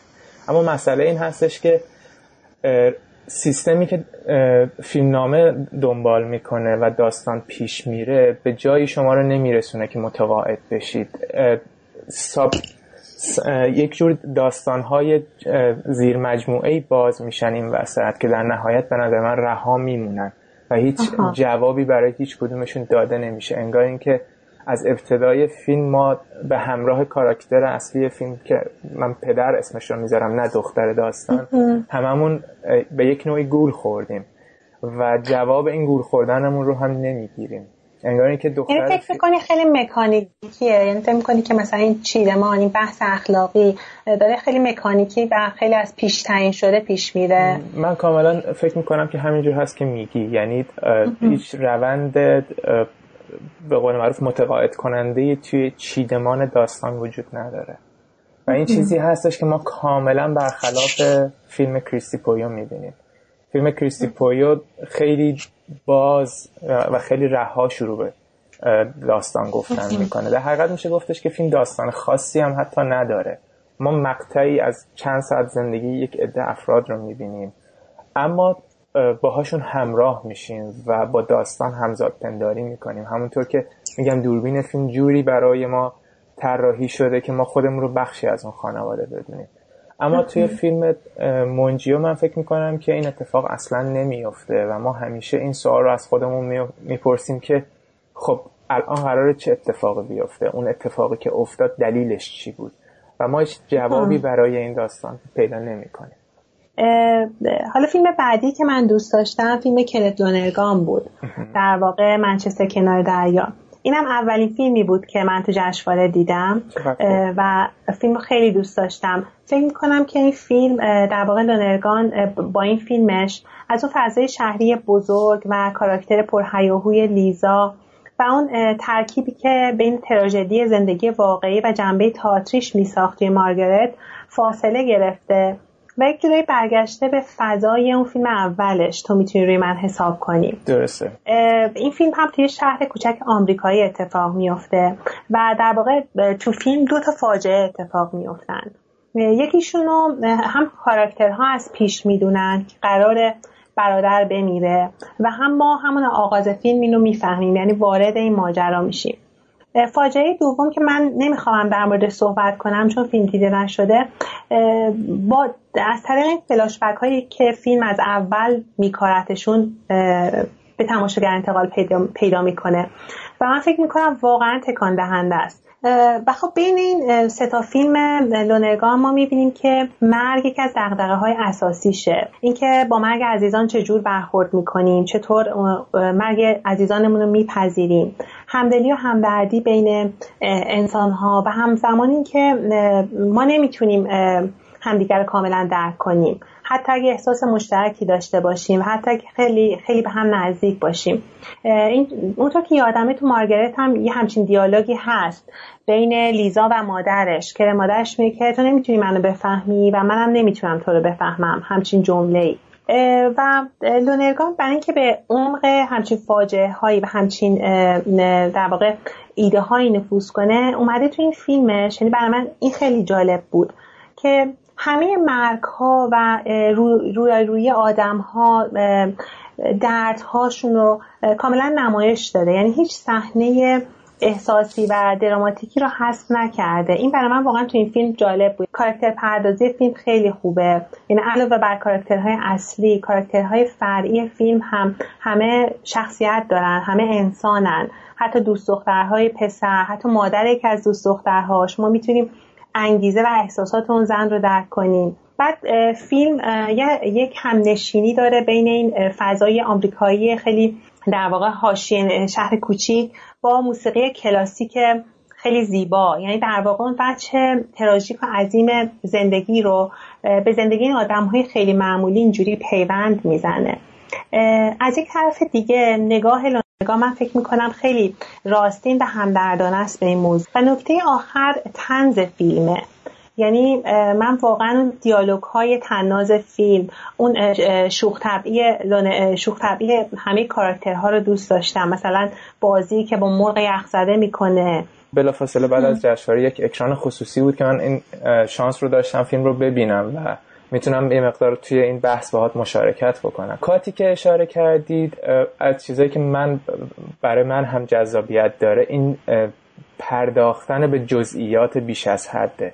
یعنی توی سه تا فیلمی که ما از این آدم تا الان دیدیم چون نویسنده چیره دستی هست و چون ساختار فیلم نامه نوشتن رو بسیار درست می‌شناسه این نقطه قوتی میشه که به زمان ساخته شدن فیلم هم که می‌رسه میشه به قول معروف نقطه قوت این کارگردان. همونطور که یک جای از صحبتات گفتی خیلی کاراکترهای زیادی توی فیلم هاش اصولا وجود دارن. از کاراکترهای فرعی گرفته تا کاراکترهای اصلی. و همه اینها به شکلی جز پردازش شدن. و همه اینها به شکلی به تماشاچی نشون داده میشن. یا داستانهاشون گفته میشه که در ذهن ما میمونن. از اون دختر سوری گرفته که توی مارگارت توی کلاس همیشه به صورت پرخاشگرانه با هم کلاسیاش بحث می‌کنه. تا اون مادری که توی فیلم منچستر بایدسی علاقهش رو به کاراکتر اصلی فیلم نشون میده و همیشه مستاصل هست از اینکه نمی‌تونه ارتباط باهاش برقرار بکنه. تا اون قسمتی که حتی مرغ یخزده که از توی یخچال از توی فریزر میفته پایین همه اینها چیزهایی هستن که به راحتی توی ذهن تماشاگر میمونن. این آدم اصولا علاقه به فیلم ساختن طولانی هم داره. یعنی فیلمهاش معمولا بله. بالای دو ساعت, دو ساعت هست. و این باعث نمیشه که ما این جزئیات رو تحت هیچ شرایطی فراموش بکنیم یا خب الان برای خودتو فکر می‌کنی توی این ستا فیلمش کدوم بیشتر دوست داری؟ حقیقتش من مارگارت رو ابتدا دیدم و اون هم با یادآوری که دوستان مشترکمون بود که صحبتش رفت قبلا. بعد من منچستر رو دیدم بلا فاصله که منچستر رو دیدم برگشتم و دوباره مارگارت رو دیدم. مارگارت رو که دیدم به این نتیجه رسیدم که فیلم اول رو هم ببینم. و همچنان بعد از این رفت و برگشت هایی که توی مدت کوتاهی اتفاق افتاد به نظر من مارگارت فیلم بهتری هستش. یعنی فیلم فیلم موندگارتری توی ذهن من هستش. فیلم دیگه ای که من دوست داشتم بعضی زنهای کلی رای کارت بود. فیلم بسیار زیباست. تو وجوه مختلفی در واقع.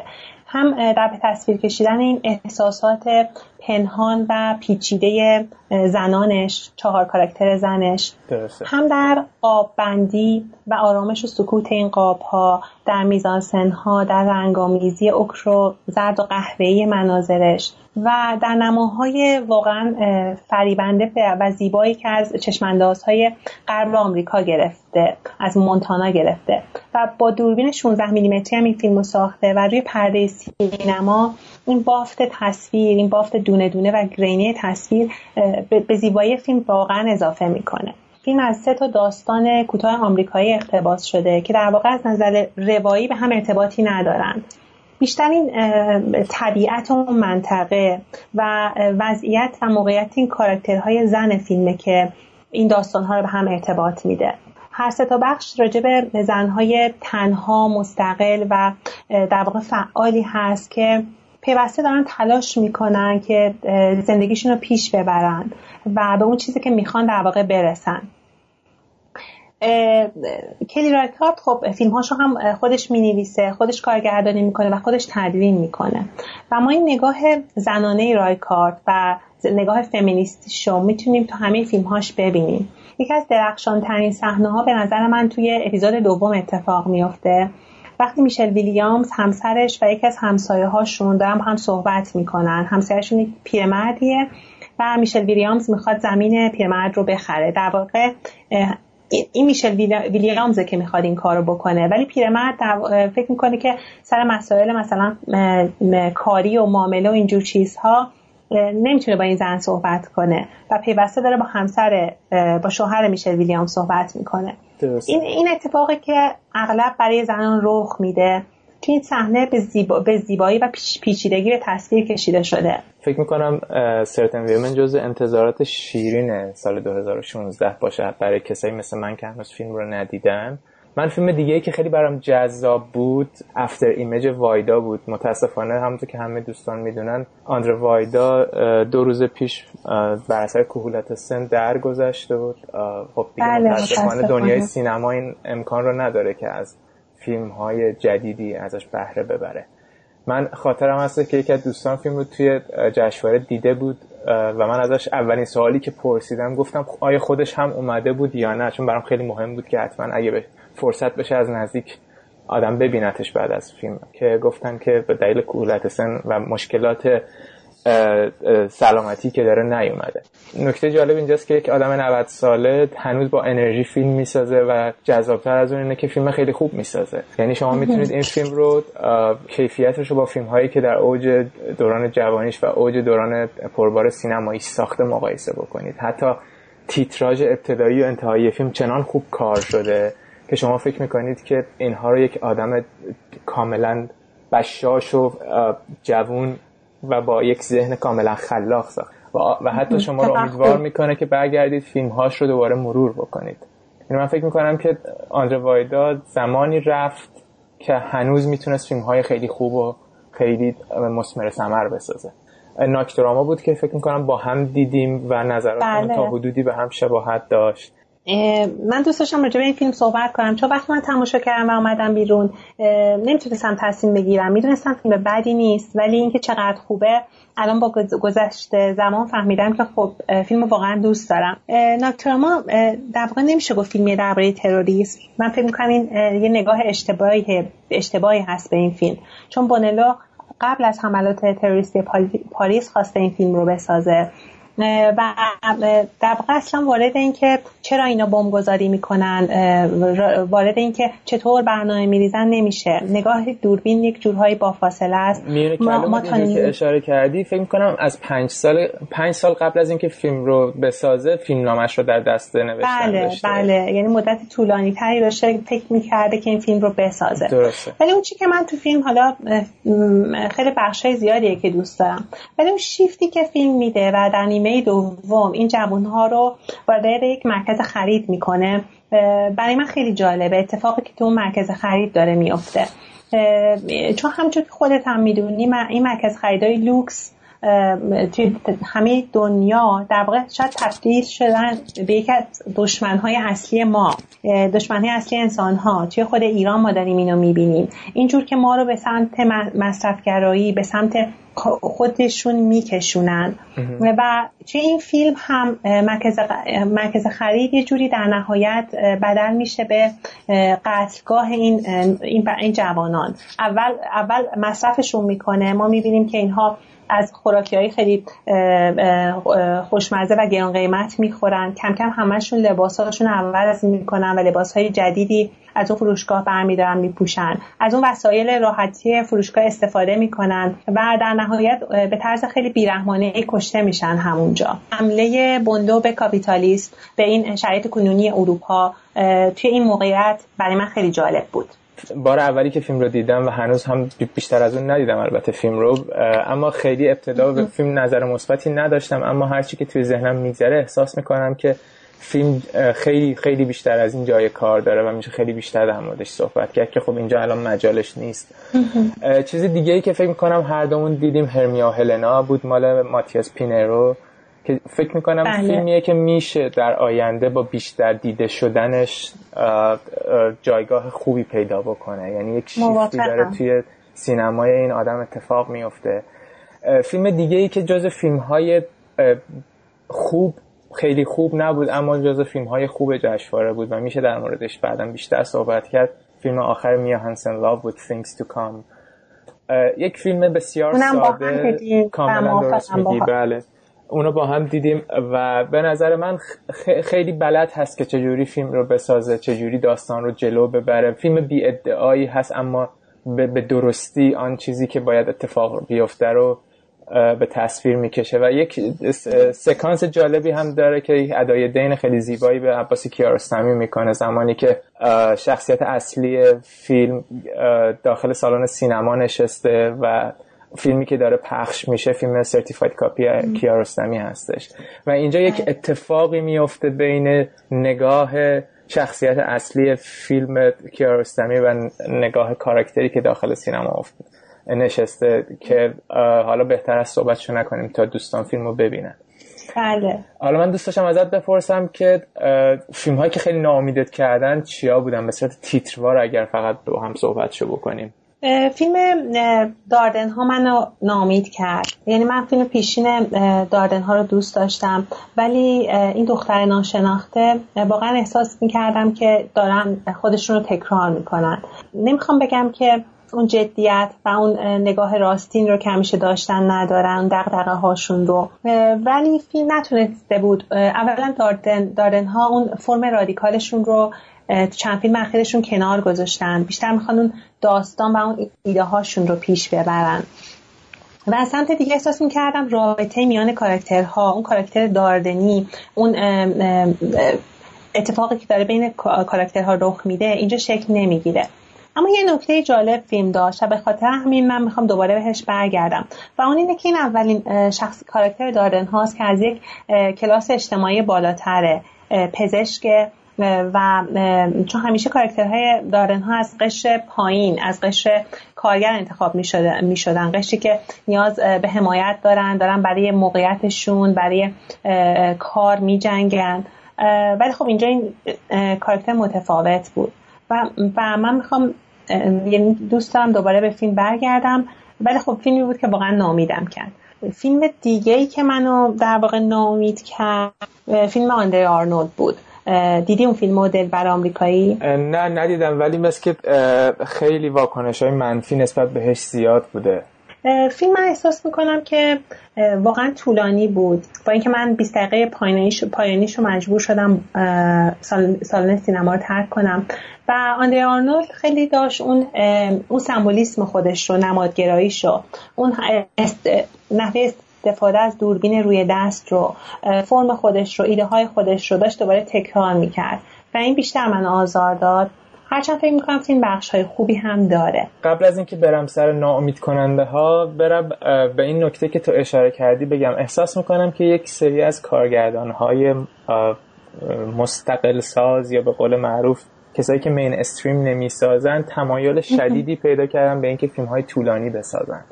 و این داره یواش یواش به یک روندی به یک ترندی تبدیل میشه که شاید نشه براش خیلی توجیه خاص و واضح و محکم و قانع کننده ای پیدا کرد بله. وقتی که می‌بینیم که مثلا مندوسا فیلو توی آکواریوس یک فیلم بالای دو ساعت باز هم می‌سازه به عنوان فیلم دومش یا آنرا آرنولد فکر می‌کنم کمتر فیلمی داشته باشه یا شاید اصلا نداشته باشه که زیر دو ساعت کار کرده باشه و امریکن هانی همونطور که تو میگی نزدیک سه ساعت هست و شاید بشه بله. به قول یکی از دوستان یک ساعت و نیم از فیلم رو در آورد راحت و فیلم شاید حتی روند بهتری پیدا بکنه. این طولانی بودن با نوع کاری که یه کسی مثل لاف دیاز می‌کنه خیلی متفاوت هستش. لاف دیاز به خودش این اجازه رو میده که در کمال آرامش و خونسردی داستانش رو روایت بکنه. اما اینها شاید دارن یک جورهای زیاده گویی می‌کنن. این نکته رو توی کار مارن آده هم می‌بینیم اما مارن آده کاملا ما رو متقاعد می‌کنه که چرا فیلمش انقدر طولانیه. بله یعنی در پایان تاییدش می‌کنیم. میگی مثلا باید همچین زمانی میداشتیم. دقیقا شاید اصلا فیلم نیاز داشت که ادامه پیدا بکنه. شاید اینجا بله. شاید زود بود که فیلم تموم بشه. این این این حس وقتی تو تماشاچی وجود داره که هنوز علاقه من هست که فیلم ادامه پیدا بکنه با چیزی که در این در مورد یک فیلمی مثل مثلا امریکن هانی شما اشاره می‌کنی خیلی متفاوته. اولا من احساس می‌کنم که تیف امسال و همه اسمهای گنده که اومده بود پر از نامهای بزرگ بود و اگر نامهای بزرگ پشت سرشون نبود کارگردانهای مطرح قدیمی منظورم هست. اسم فیلم ها فیلم های بزرگی بودن. یعنی یک اتفاقی پشتشون افتاده بود تو جشنواره شاید مطرح شده بودن یا حتی توقع و هواشی براشون ایجاد شده بود. مثل چند تا فیلم آوان، آوانگارد حالا شاید اسمشون درست نباشه بزن فیلم هایی که شاید توی سینمای مستقل ما امید بسته بودیم که ببینیم و لذت ببریم و این اتفاق نیفتاد. یکیش مثلا گادلس بود.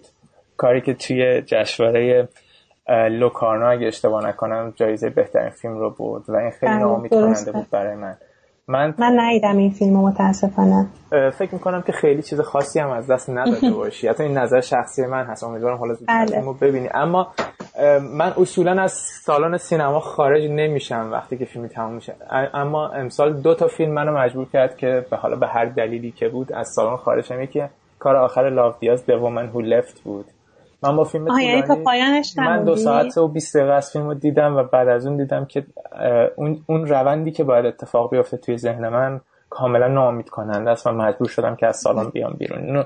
فیلم دیگه ای که بود شاید باید به خودم بیشتر فرصت می‌دادم اما این اتفاق نیفتاد. فیلم زولوژی بود که اون رو هم نیمه کاره رها کردم اومدم بیرون.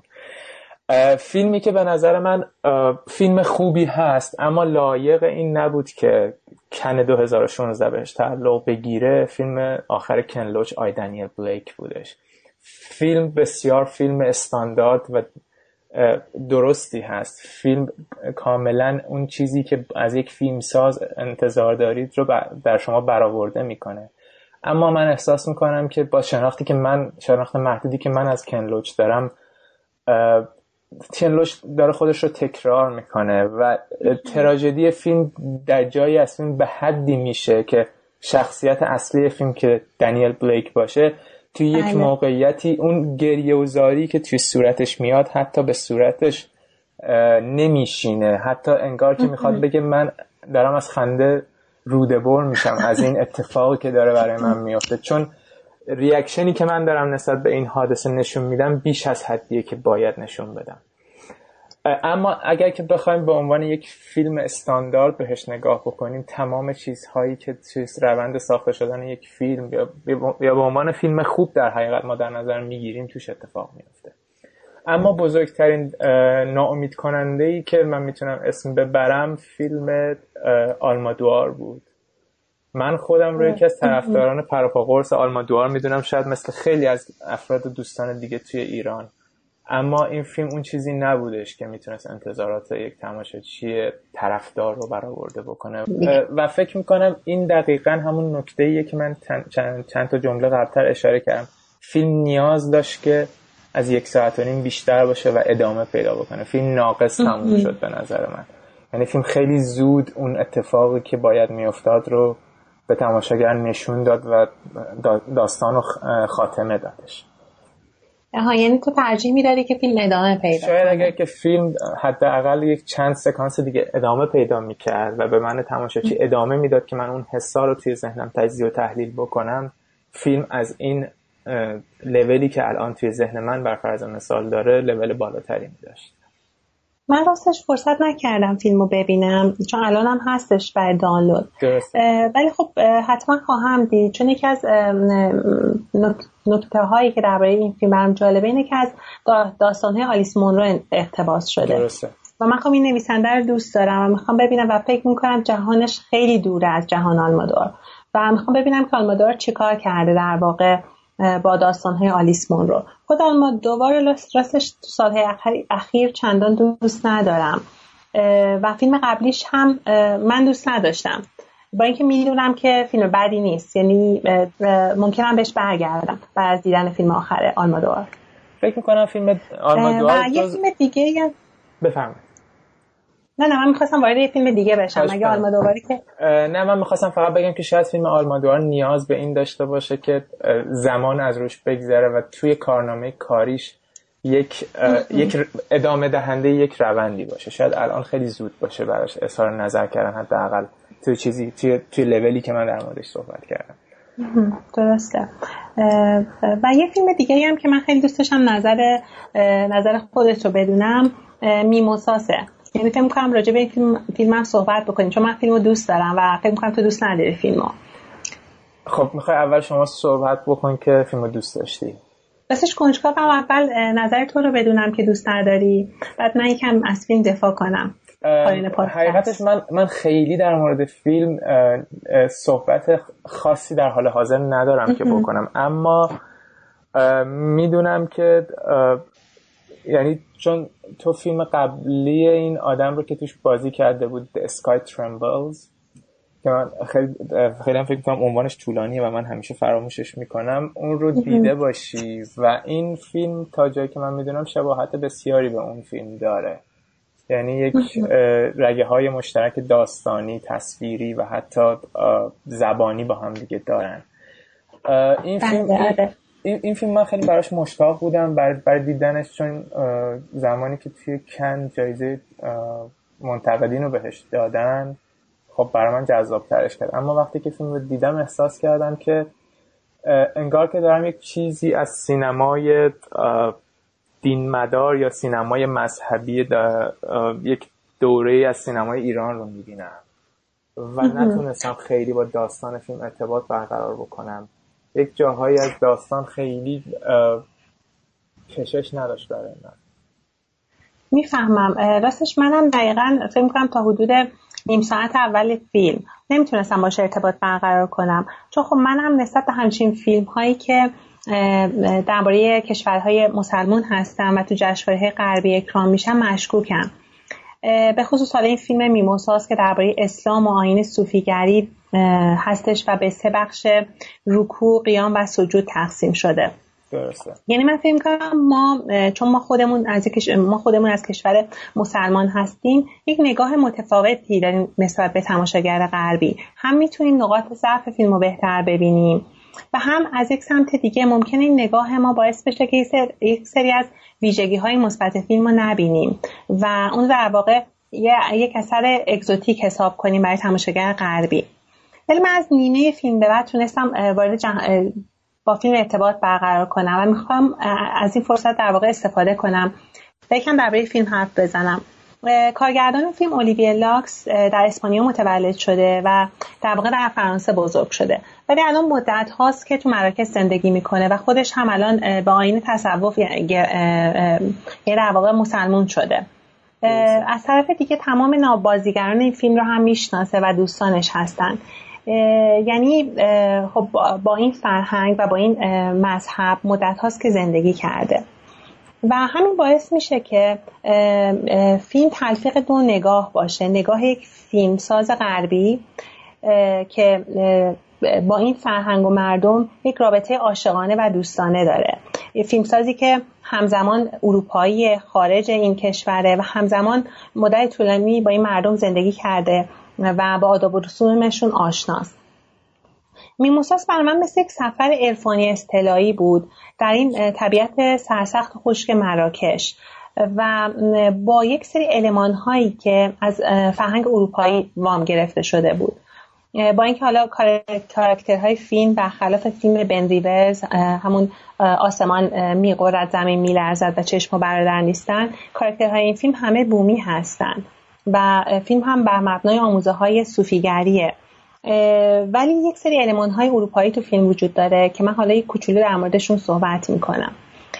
توی فیلم آسمان می‌غرد بن ریورز قهرمانش رو که در واقع همین اولیویر لاکس بود که داشت همین فیلم میموساس رو میساخت مثل بیگانه تصویر می‌کنه در بین بادیه نشینان وحشی. و بعد فیلم تقریبا از اواسطش تبدیل میشه به یه اثر وحشتناک سورئال ولی توی میموساس در واقع لاکس خودش خارج فیلم می‌ایسته یعنی هیچ کاراکتر کاراکتر اروپایی وارد فیلم نمیشه. و در عوض فیلمساز عشق و دانش و شناختش نسبت به این موضوع رو در حدی که می‌شناسه وارد فیلم می‌کنه. و چیزی که برای من جالبه یعنی من خوشحالم از این اتفاق. من وقتی از سینما اومدم بیرون خب خیلی نمی‌تونستم می‌دونستم فیلم رو دوست دارم ولی نمی‌دونستم چرا. خواستم برای که دوستانم کوچولو توضیح بدم که چرا فیلم رو دوست دارم. فقط به ذهنم رسید که فیلم یعنی شکیب اون کاراکتری که یکم ساده ساده لوحه توی فیلم لباسش مثل یک سری از کاراکترهای اروپایی میمونه. مثل یک سری از حتی نمایشنامه های شکسپیر میمونه. این, این چکمه بلند پوشیده. بعد حتی مدل مدل چهرهش کم متفاوته با اون یکی اعراب.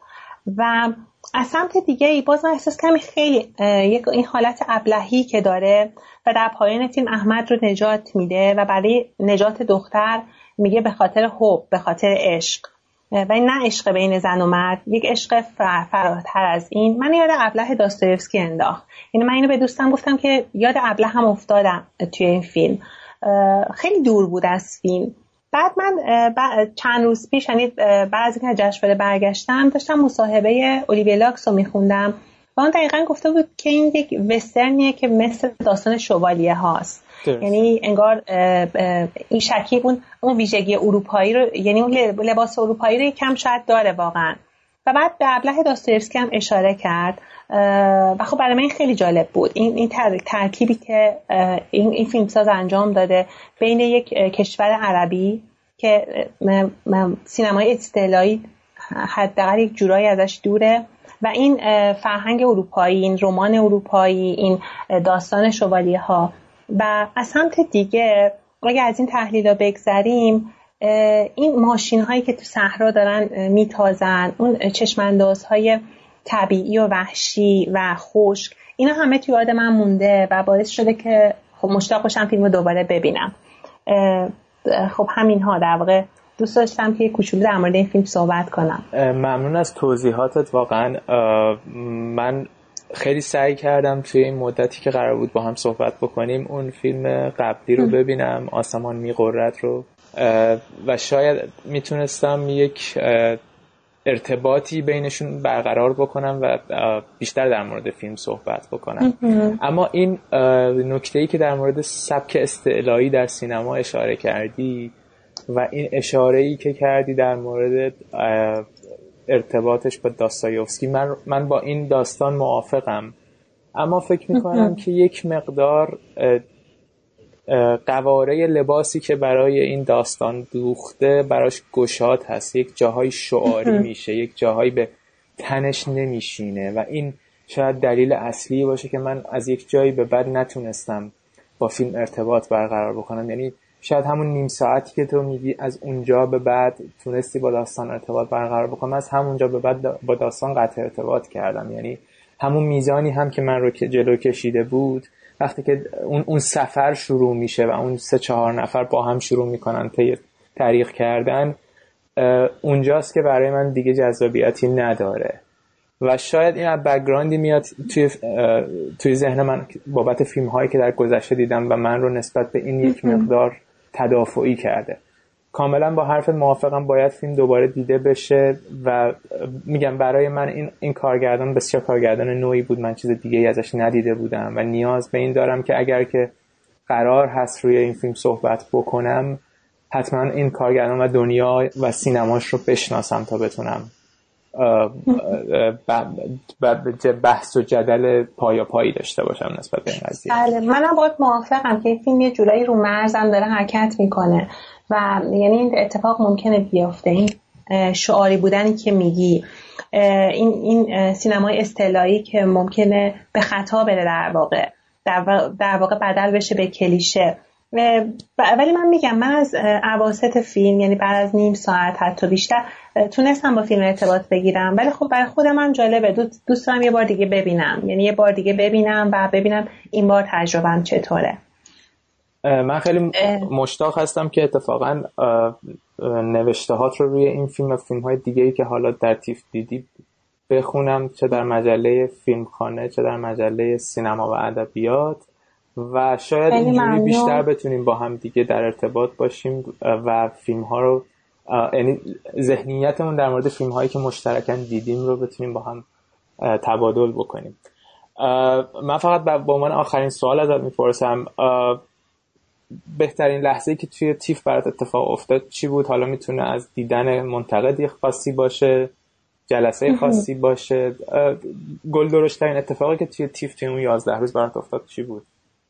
ببین لحظه های خوب خیلی زیاد بود تو TIFF برام. یعنی خب منتقدای زیادی رو دیدم منتقدای Cinema Scope رو دیدم باشون صحبت کردم. همه اینا لحظه های خوبی بود. منتقدای Reverse Shot و اینکه درباره فیلم ها باشون حرف بزنی واقعا خوب بود.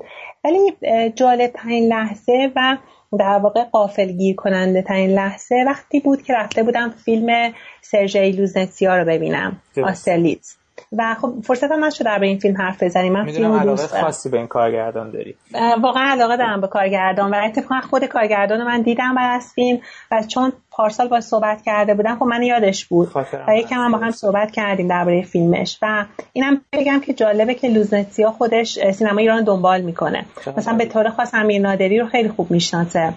درسته. و حتی فیلم های اخیرش هم می‌بینه. و خیلی حساس به شرایط سیاسی و اتفاقهای سیاسی که داره تو منطقه میفته اما جالب این بود که من قبل از فیلم لوزنتیا رفتم سرویس بهداشتی در واقع که یه آبی به صورت هم بزنم یکم سر صورت هم مرتب کنم. و دیدم این خانومی با یه لباس مشکی و خیلی جدی دستاشو خوش کرد و آمد جلوی آینه. بعد چهرهش آشنا بود و خیلی هم تو نکشید که فهمیدم آنگلا شانلکه. چقدر جالب. خیلی جالب بود. و خب اینم بعید نیست که این فیلمساز برلینی در واقع در واقع آلمانی مشتاق باشه که فیلم لوزنسیا رو ببینه. فیلم لوزنسیا درباره وضعیت توریستی توریستی که الان برای اردوگاه های نازیا پیش اومده توی آلمان. و من خب دیدمش رو به سلام کردم خیلی تعجب کرد.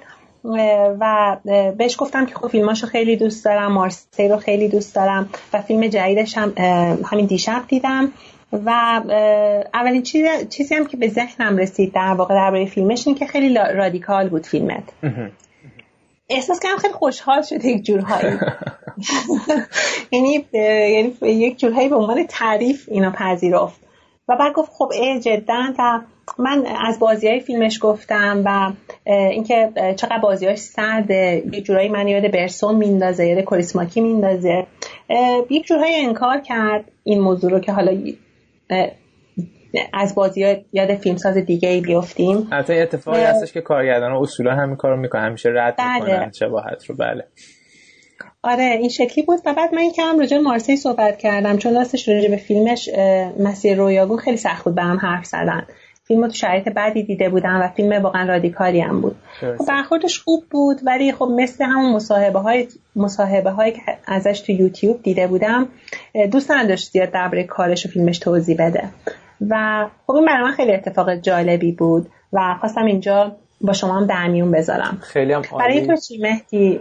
تو چه تجربه جالبی داشتی جشنواره حقیقتش من بخوام حرف تو رو ادامه بدم. خب فرصت نشد امروز در مورد فیلم آنگل شلنک صحبت بکنیم. اما منم فیلم زمانی که دیدم بعد از فیلم اومد روی stage و به سوال تماشاگر پاسخ داد و براش خیلی جالب بود که تماشاگرها انقدر دیدگاه های متفاوتی دارن نسبت به فیلمش تا جایی که فیلمش رو رادیکال می‌خونن شاید این کلمه ای که گفت روی صحنه از بعد از اتفاق دیدنش با تو بوده.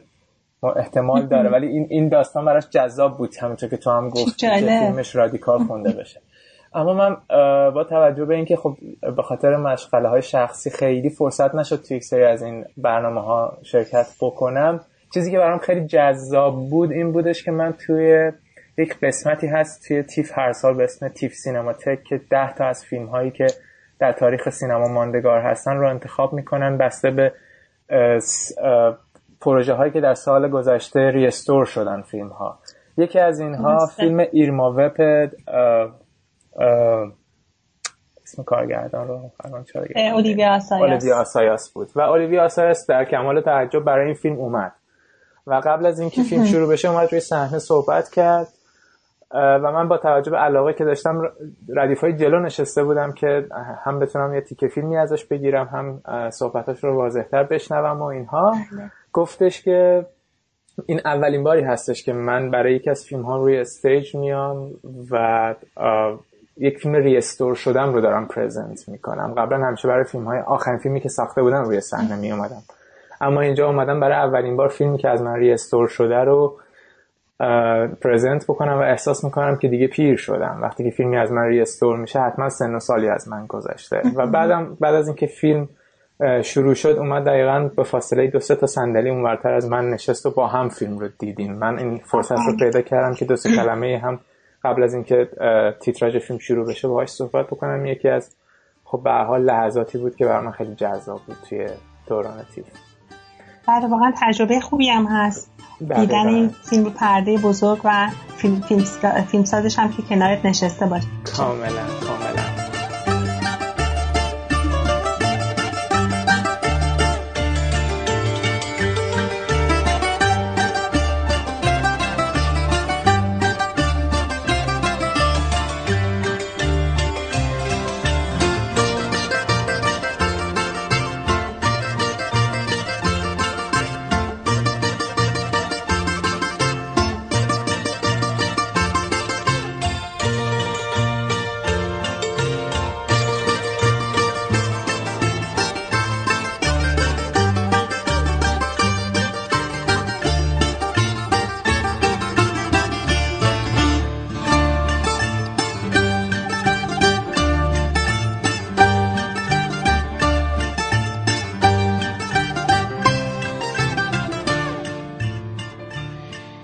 پادکست هم همینجا به پایان می‌رسه و من امیدوارم صحبت های آقای شادمهر راستین که شاید بشه اونها رو تنها مقدمه ای بر مسئله سینما و معماری در فیلم تاتی دونست و همچنین گزارش دوستان عزیزم خانوم جعفری و آقای پیلبریان از جشنواره فیلم تورنتو برای شما جذاب و راضی کننده بوده باشه. من به احتمال زیاد برای هفته آینده گزارشی از جشنواره فیلم لندن براتون خواهم داشت و همچنین سخنرانی آقای شهرام مکری درباره فیلم کشتی روسی رو برای شما پخش خواهم کرد. همچه باید از شما بابت تغییر احتمالی زمان پخش برنامه ها یا محتوای وعده داده شده عذرخواهی کنم. پیش از پایان برنامه هم باید از آقای محمد شکیبا که من رو در تدوین این برنامه کمک کردن تشکر کنم و برای رعایت نصف نیمه حق معلف از قطعات موسیقی که از اونها در این پادکست استفاده کردم نام ببرم. موسیقی تیتراژ به عنوان رقص گدایی از ساخته های گروه کلزماتیکس هستش و برگرفته از آلبوم جن زده باقی قطعات عبارتند از داروخانه ساخته فرانسیس لامارک برگرفته از موسیقی متن فیلم وقت بازیگوشی. آقا مصطفی ساخته الکساندر دسپلات برگرفته از آلبوم موسیقی متن فیلم Grand Budapest Hotel. بخشی از موسیقی متن فیلم زوربای یونانی ساخته میکیس تئودوراکیس. و من برای پایان این پادکست هم قطعه دیگری رو از موسیقی متن فیلم وقت بازیگوشی برای شما در نظر گرفتم. تا هفته آینده و گزارش جشنواره فیلم لندن و سخنرانی آقای مکری درباره فیلم کشتی روسی خداحافظ و با هم گوش می‌کنیم به موسیقی متن فیلم وقت بازیگوشی ساخته فرانسیس لمارک.